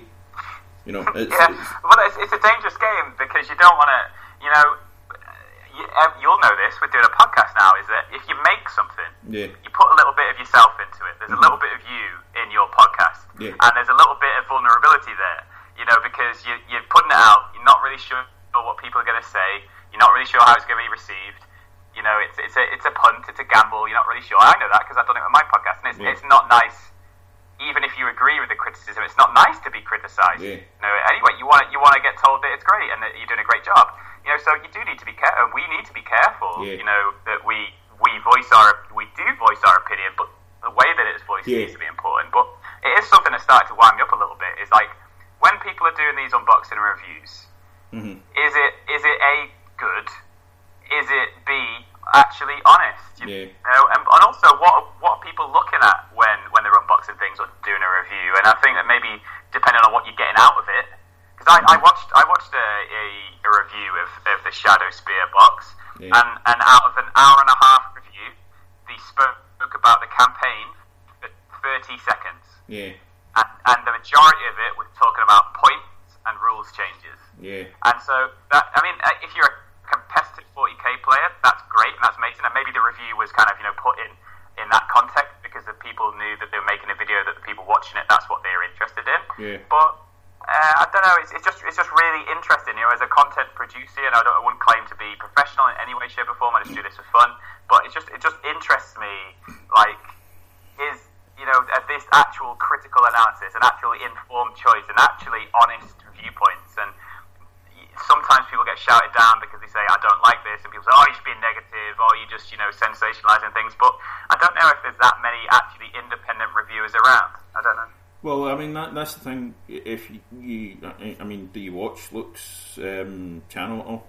Like, Uh, I yeah, little bits and of- pieces here and there. Yeah. I know he's a member of the, the group on uh, Paint Yeah. on the Minis, but when when he does these reviews, it's like I'm going to be honest with you, I don't like it, or I'll be honest with you, I love it, or I'm in between. He, he's always he's always honest about it, which which is good because you when somebody's honest about it every time when they tell you I don't like it or I do like it, you know that the next time they do a review, and you watch it and they tell you it's great, it's going to be great. Um, Yeah. A lot of people have. I know a lot of people are um, giving him a lot of shit for um, starting his own company with, you know, all his own products and stuff. And you know, start back in the beginning, it was all about you know saving people money, but it's still saving you money. You're still saving you money on you. Know, if you don't have the time or the the money to go out and build, well, not necessarily money, but the time to go out and do all this stuff yourself, you're still saving money on, you know, yeah. the next. But equally, but equally, you don't you don't have to agree with Yeah. it. Uh, you can, I think, respect is probably a better word. Yeah. You know, you re- you respect the fact that he's independent. You Yeah. respect the fact that uh, you respect his opinion, but you, you could listen to what he says, and he could say, "Oh yeah, I love this. This is great. This is fantastic," and you could still come away from it and think, "I, I don't agree with you." Exactly. Well, that, that's fine. that's not a problem. You know, you don't have to agree with somebody, and sometimes I I find in life that sometimes I do agree with people. Yeah. Sometimes I don't. You know, that that that is what's interesting. But there, you you're right. You know, if someone's actually actually you've got to you've got to hear someone say I don't like it. Yeah. I mean, but I, I watch so many videos, and it's incredibly rare that someone actually says, "You know what? I'm not sure if I like this. I don't. Yeah. I don't know if it's for me." You know, and, that rarely happens. You know, and so I find that I just watch less and less reviews because I just don't feel it's an actual representation of what someone's actual feelings are. Nothing, nothing in life is ever perfect, and not everything in life is, is great. It's not all happiness and sunshine and roses, and everything's amazing, and you never make a mistake. You know, sometimes you drop an absolute bollock, and it's terrible. Yeah. And you go, yeah, it is. Yeah, sorry about that, guys, and let's fix it for next time. It's just, it's just an int- interesting world of reviews and unboxings. Yeah. And another thing is, like, a lot of people do unboxings, but they never do anything with the game. So Yeah. yeah, you get to see, you know, what's inside it. But I don't, I don't want to see that. I want to see like a full circle. I want to see them unboxing it. I want to see them painting it. I want to, I want them to tell me the feelings after they painted all the models, and then I want them to play it a few times, and I want to watch watch it a few times, and then I want them to say, okay, after after having done all these things, this is how I feel about. it. Yeah, well, I mean that's why I did the unboxings. For, I mean, I know the games have been out for ages, but I did the unboxings of like all the board games I got recently, and then I played them, and I've, I've uploaded on the YouTube channel me playing them. The sound might be shit, but um, that that's that's another thing altogether. But you know, I, mean, it's the same. It's the reason that I don't edit out the swearing when, I talk. Um, it's like it's me being me, so there's n- you know, it's, it's an honest thing. If I enjoy playing the game, then I'm going to tell you I enjoy playing the game. If I tell you uh, I didn't enjoy it, for certain I'm going to tell you I didn't enjoy it, and I'm going to be annoyed that I spent all that money buying it. You know, and and I'll, I'll be honest about it. I mean, there, there is games that I have played. I played the first time and I really enjoyed it, and then I, kept on playing them, and then going, I don't enjoy this as much. Why don't I? I mean, it's the old adage about drugs. You know, the first time's always the best, but I mean, I love BattleTech now as much as I've ever loved BattleTech, if not more. Same with Malifaux. Um, and, you know, the new 40k, I've, I'm enjoying it more than I enjoyed 3rd edition. Um, I, I love Infinity. But it's it's that thing, you know, you got to be honest with yourself and you got to be honest with everyone else. If you enjoy it, if you, if you don't, that's the thing. And I, and I will tell people, yeah, I enjoyed it, or I didn't enjoy it. That's, I mean, that's that's it. At the end of the day, you can't you can't not be honest because you're going to get caught Yeah. out. Yeah, that, well, you, you, you know, it's just, it's, yeah, it's like anything in life. You know, you say you're in a relationship, you know, there's no point lying about being in a relationship. So, oh, yeah, it's great, I'm having a great time. Because Yeah. the only person you're kidding is yourself, really, Yeah. at the end of the day, you know. That's it. No. Um. Okay. I, I don't know. Have I got any other questions? Oh, board gaming. Do you do any board gaming uh, other than the Silver Tower? I know you do Silver Tower, but have you ever done Um, anything else other than that? No, like I say, like that V Commandos is kind of like a board game, and I Mm. find myself myself that I'm kind of drawn to them more and more. And the reason why I'm drawn to them more and more is is this idea of like a, a self-contained entity, which is a little bit easier to travel with, Yeah. a little bit easier to pick up, a little bit easier to introduce other people to. Um, so I love I love minis, I love painting minis, Yeah. but I love tabletop war games. But sometimes you know you just want to play on a table. You know you don't want to because I have these two big plastic fold-away tables now Mhm. that I play on. You know, some nights you want to play a game, but you just don't want to set up the terrain and set up the tables and roll the neoprene mat out. You know, so Yeah.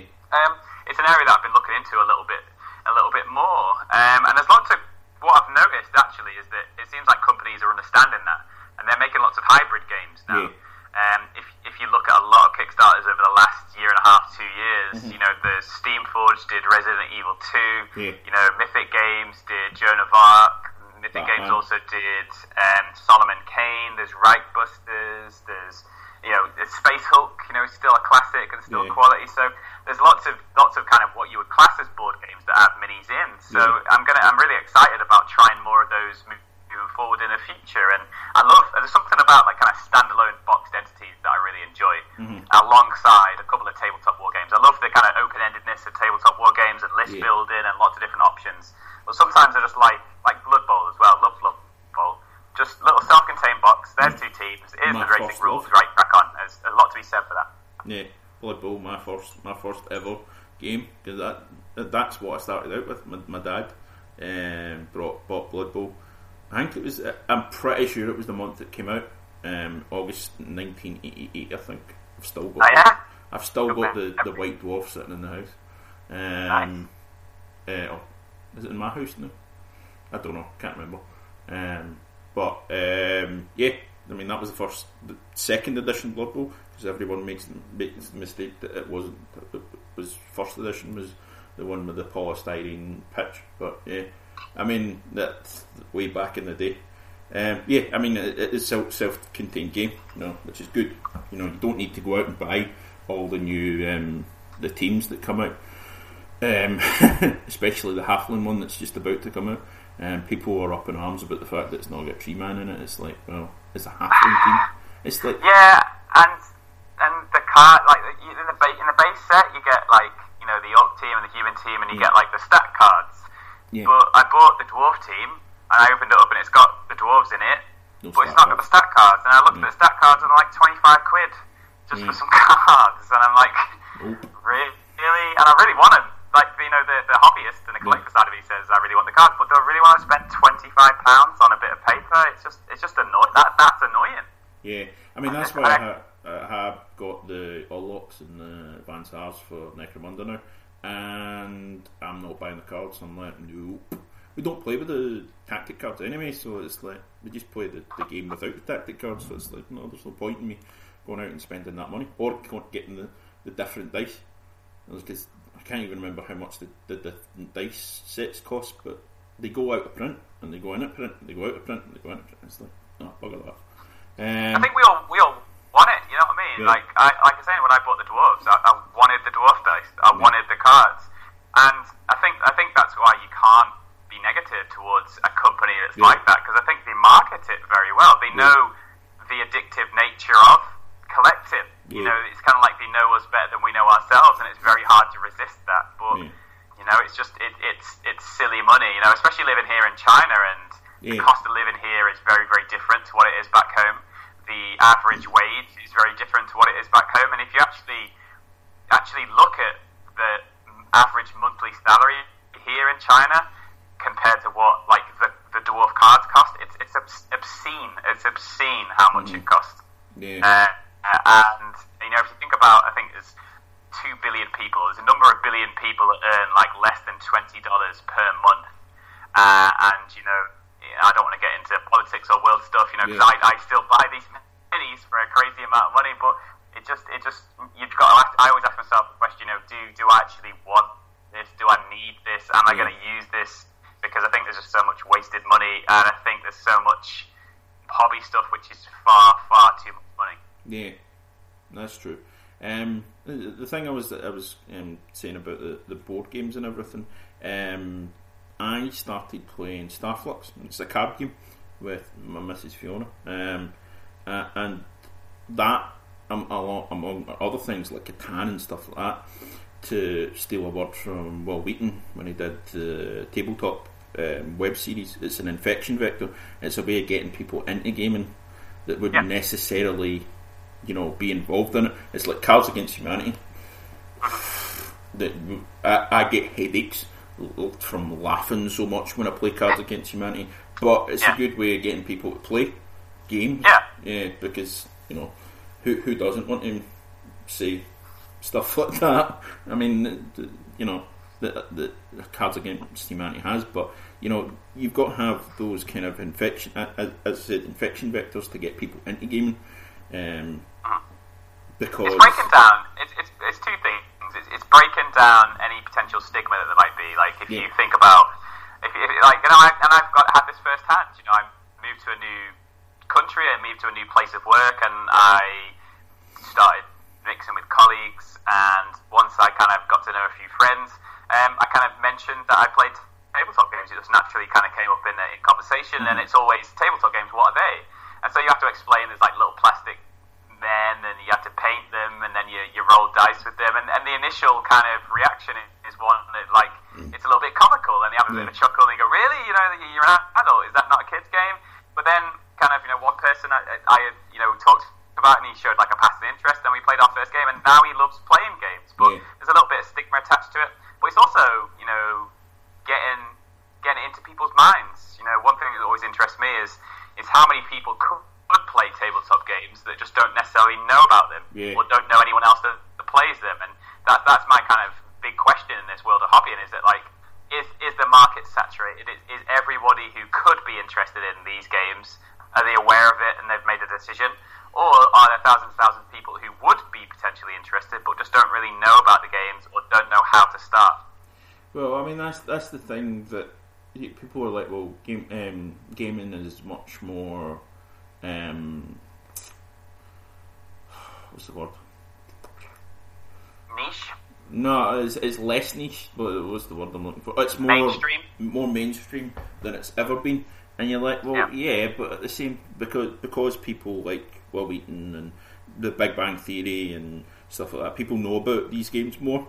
And you're like, yeah, but at the same time, you know, yes, there are guys that look like Joe Magley, I can't even pronounce his name. The guy that's going to be Deathstroke, is it Deathstroke? I Deathstroke in the DC movies.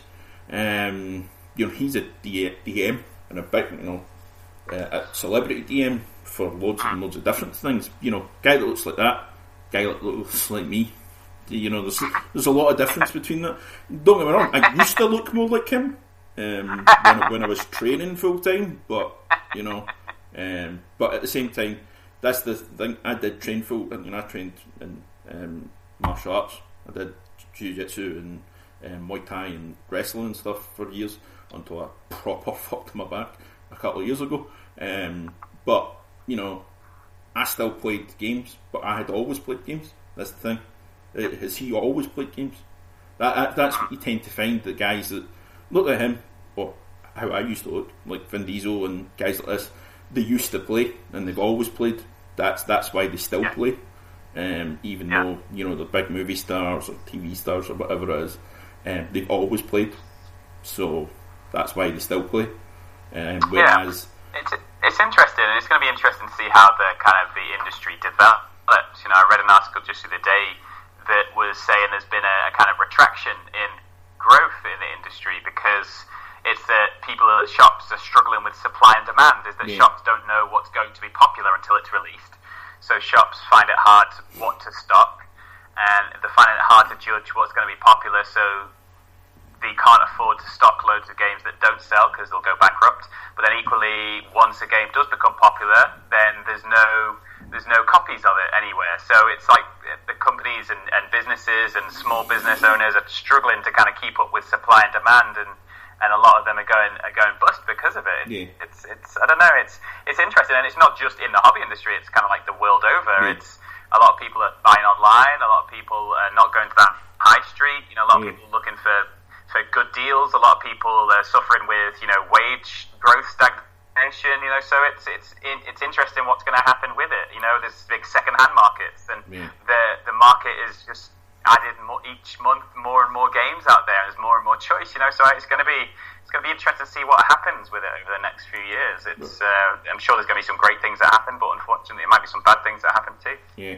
Well, I mean, you look at Mythic Games. Um, they've anything they Kickstarter is Kickstarter exclusive now because when they did Conan and what was the one after it?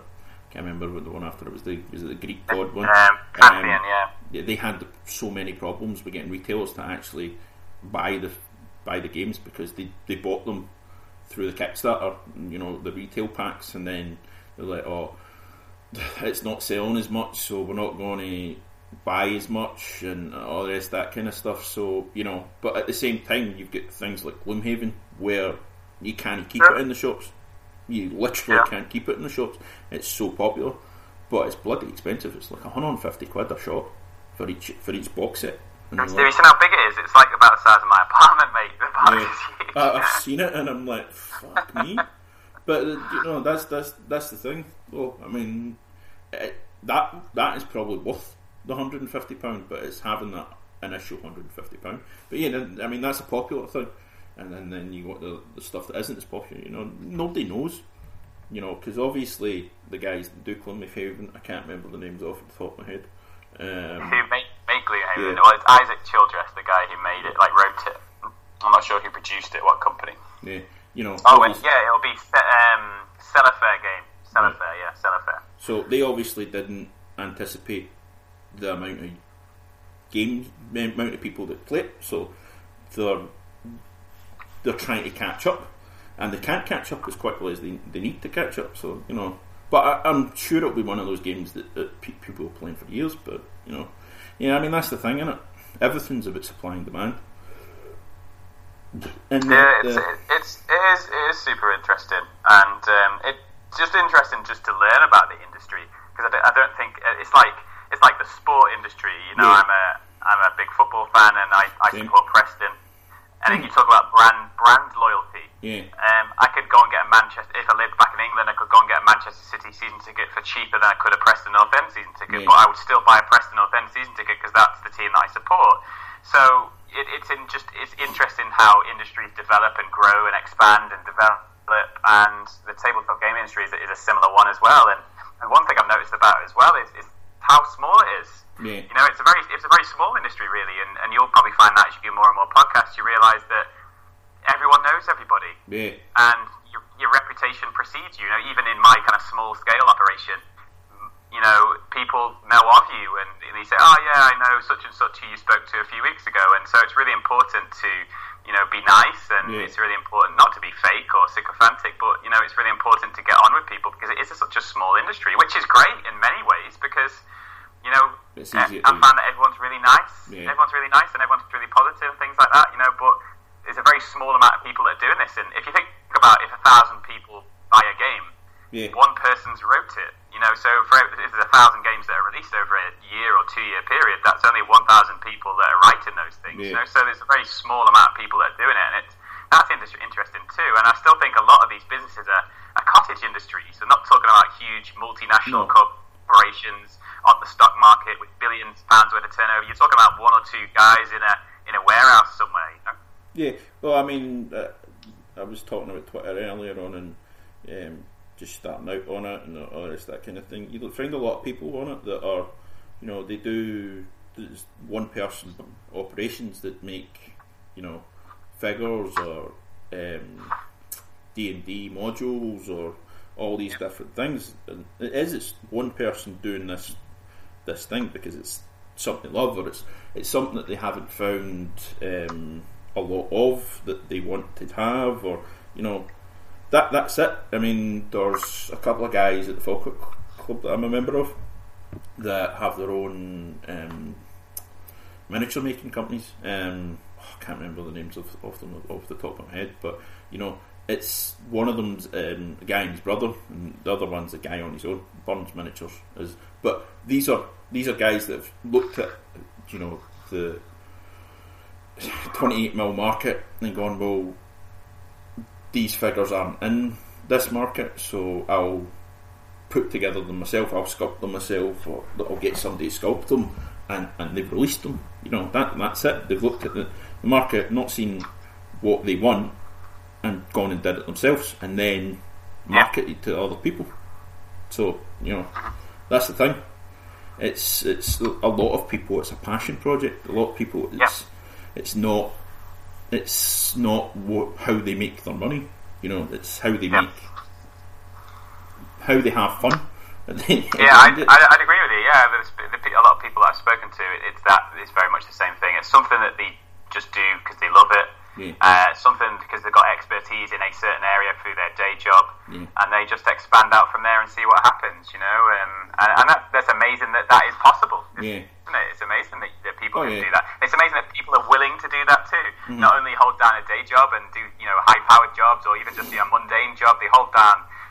You know, they keep the lights on with doing the day job, and then they come home and and they'll they'll write something or they'll playtest something or they'll sculpt something. Yeah. It, it's great that that happens because if people were lazy and didn't bother, then we wouldn't have half the things that we would have today. No, that's it. No, Um, the you know the tabletop industry, and and, and this is probably weird, but it, it's built on the people. It's not built by the companies to, to a certain extent.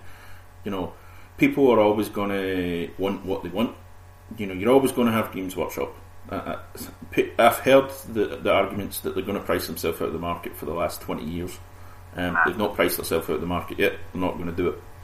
They're, you're always going to have Games Workshop, but you're always also going to have the little companies that are going to they're going to pop up and go away, and you know things are going to go missing and all the rest of that kind of stuff. But it's always going to be there because it's the people that make it. It's the passion of of gamers that make the hobby, and you know that's it. At the end of the day, um, the Ats has been talking for about an hour and forty five minutes. So yeah, I, I mean, to hold it there, mate. We could talk for hours and hours. I think. I mean, that's that. that's the thing. I love talking about gaming, and I love talking to people about gaming. That's, I mean, that's why when I was on the podcast with you, I was inspired to do the YouTube channel, and, and then I thought to myself, well, I enjoy doing that. Why don't do it myself?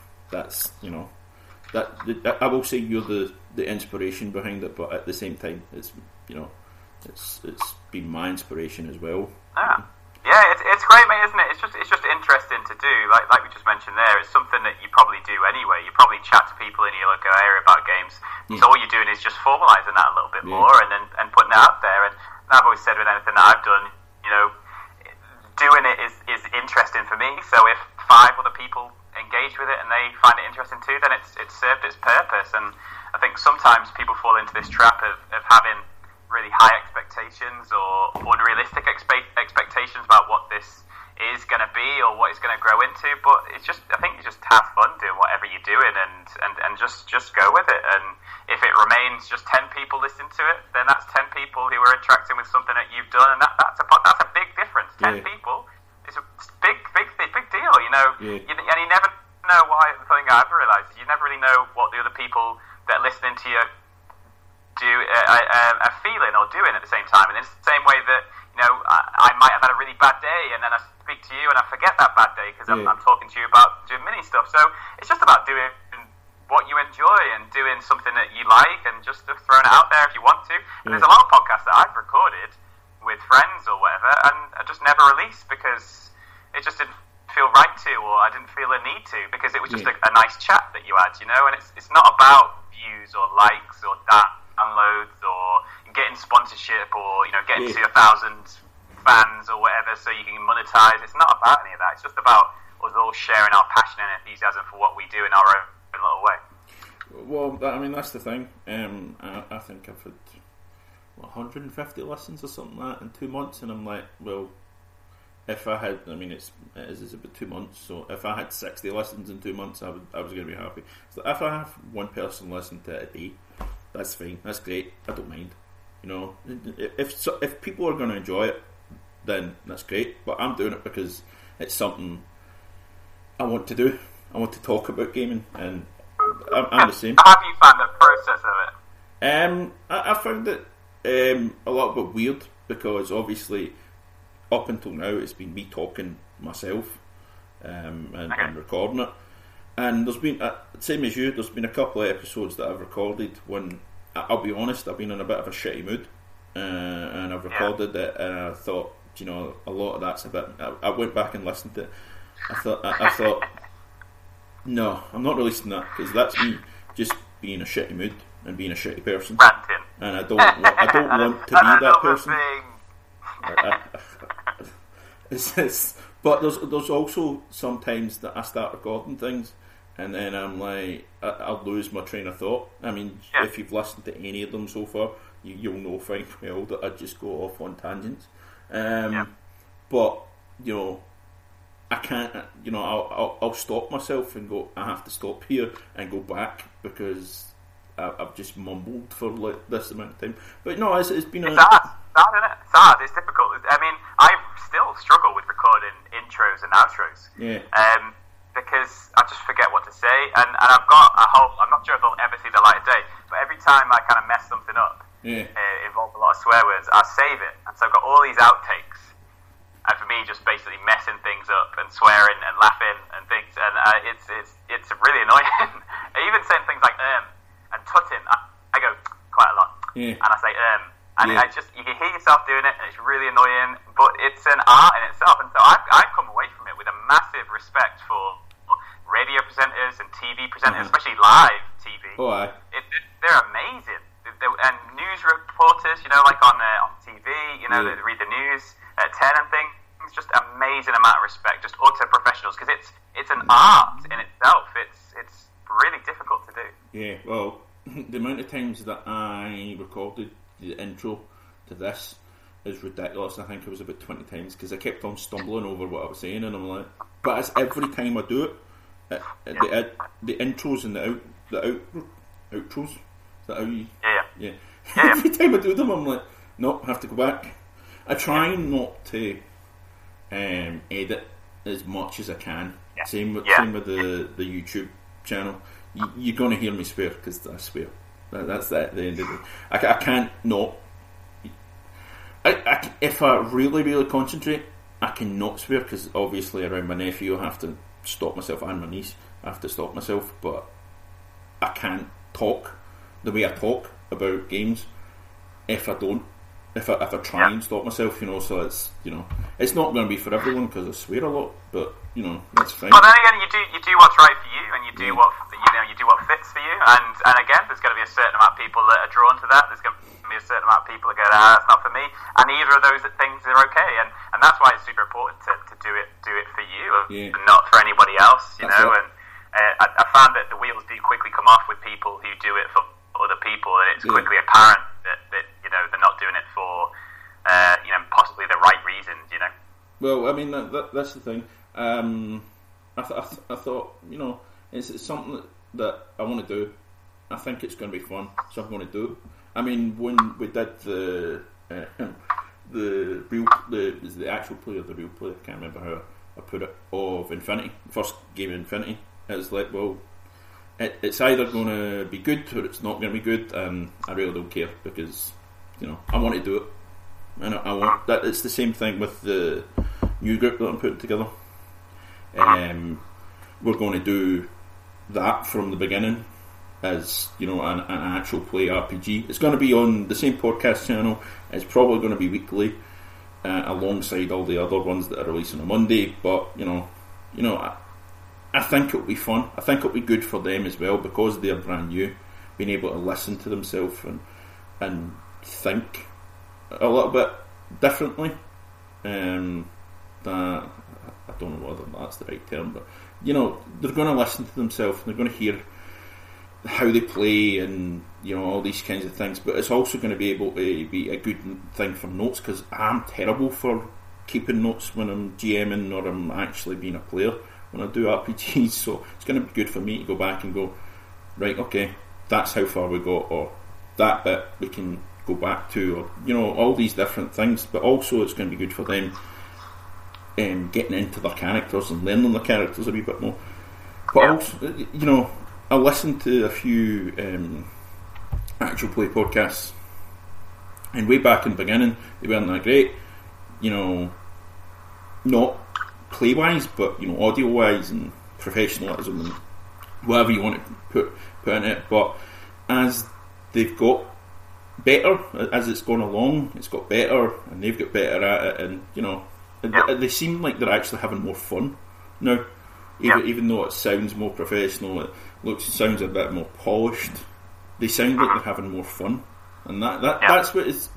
I know, I know you're probably having loads of fun doing it, but when you listen to the older ones and the newer ones, you sound like you're having more fun the, longer you go on.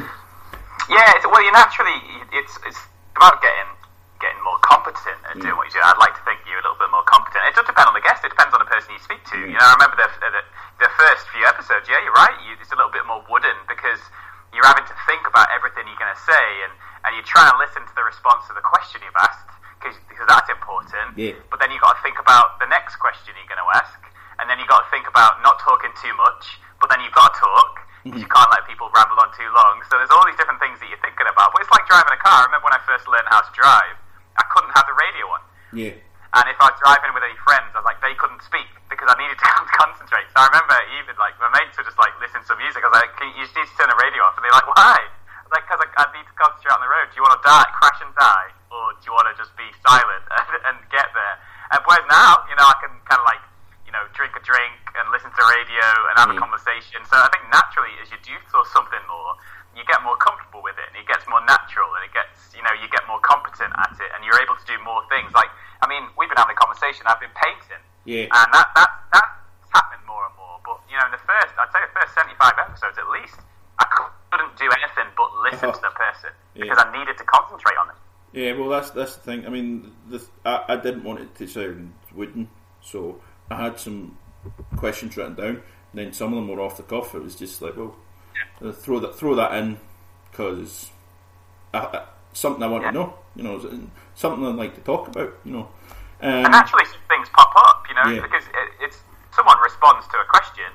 It, you, you might think, oh, I never, I never thought that would be your answer. So let's talk about that a little bit more. Yeah. And, and that's an that's an art in itself. You know, holding a conversation is is hard. Yeah. You know, think about I've always I've always been terrible at going to parties and and speaking to people who I don't know. Yeah. I'm just rubbish because it's like, what do you say?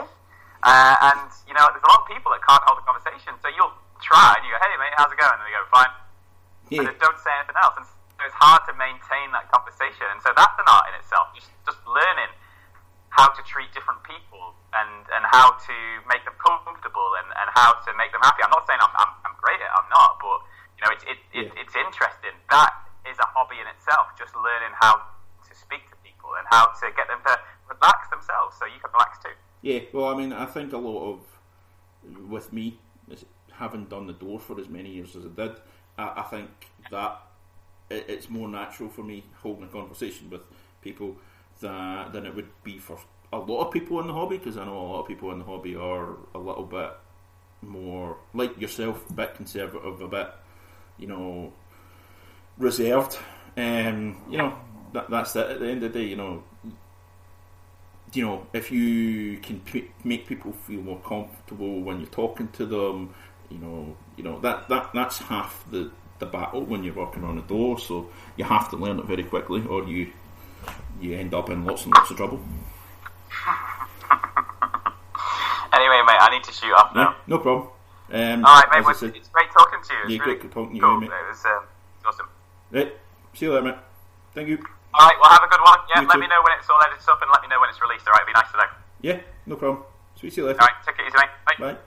Well, there you have it, folks. That is two hours almost of, of conversation with me and Dan um, on the podcast. Um, I hope you guys enjoy. Our, as as we you know as we said throughout the podcast, you know both of us you know really enjoyed that conversation. It was a long time. It was a long time. We probably could talk for another two or three hours, but yeah.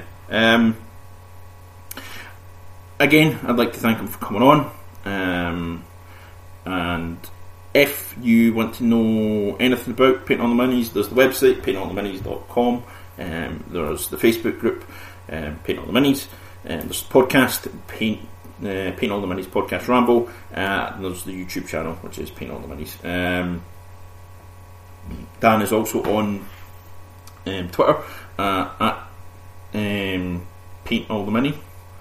Uh, I think I'll, I'll check the, the handle and I'll put it up on the the website.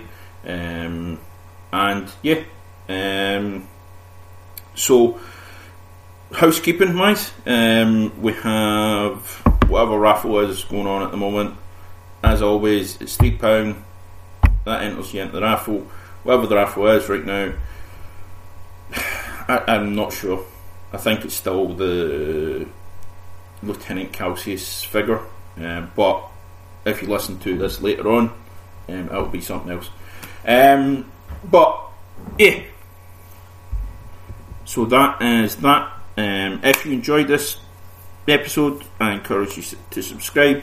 I encourage you to review it, um, whatever, comment on it, whatever. Um, whatever you do on your platform for um, podcasts. Oh, as always, the YouTube channel um, is Yogi Dave's Hobby Podcast. Um, we've got videos of many, many, many, many things. Um, you know, there's how-to videos, tutorials, unboxings. As I said, there's playthroughs. You know, battle reports. Well, not really battle reports, but you know, sort of. Um, and intros to different games.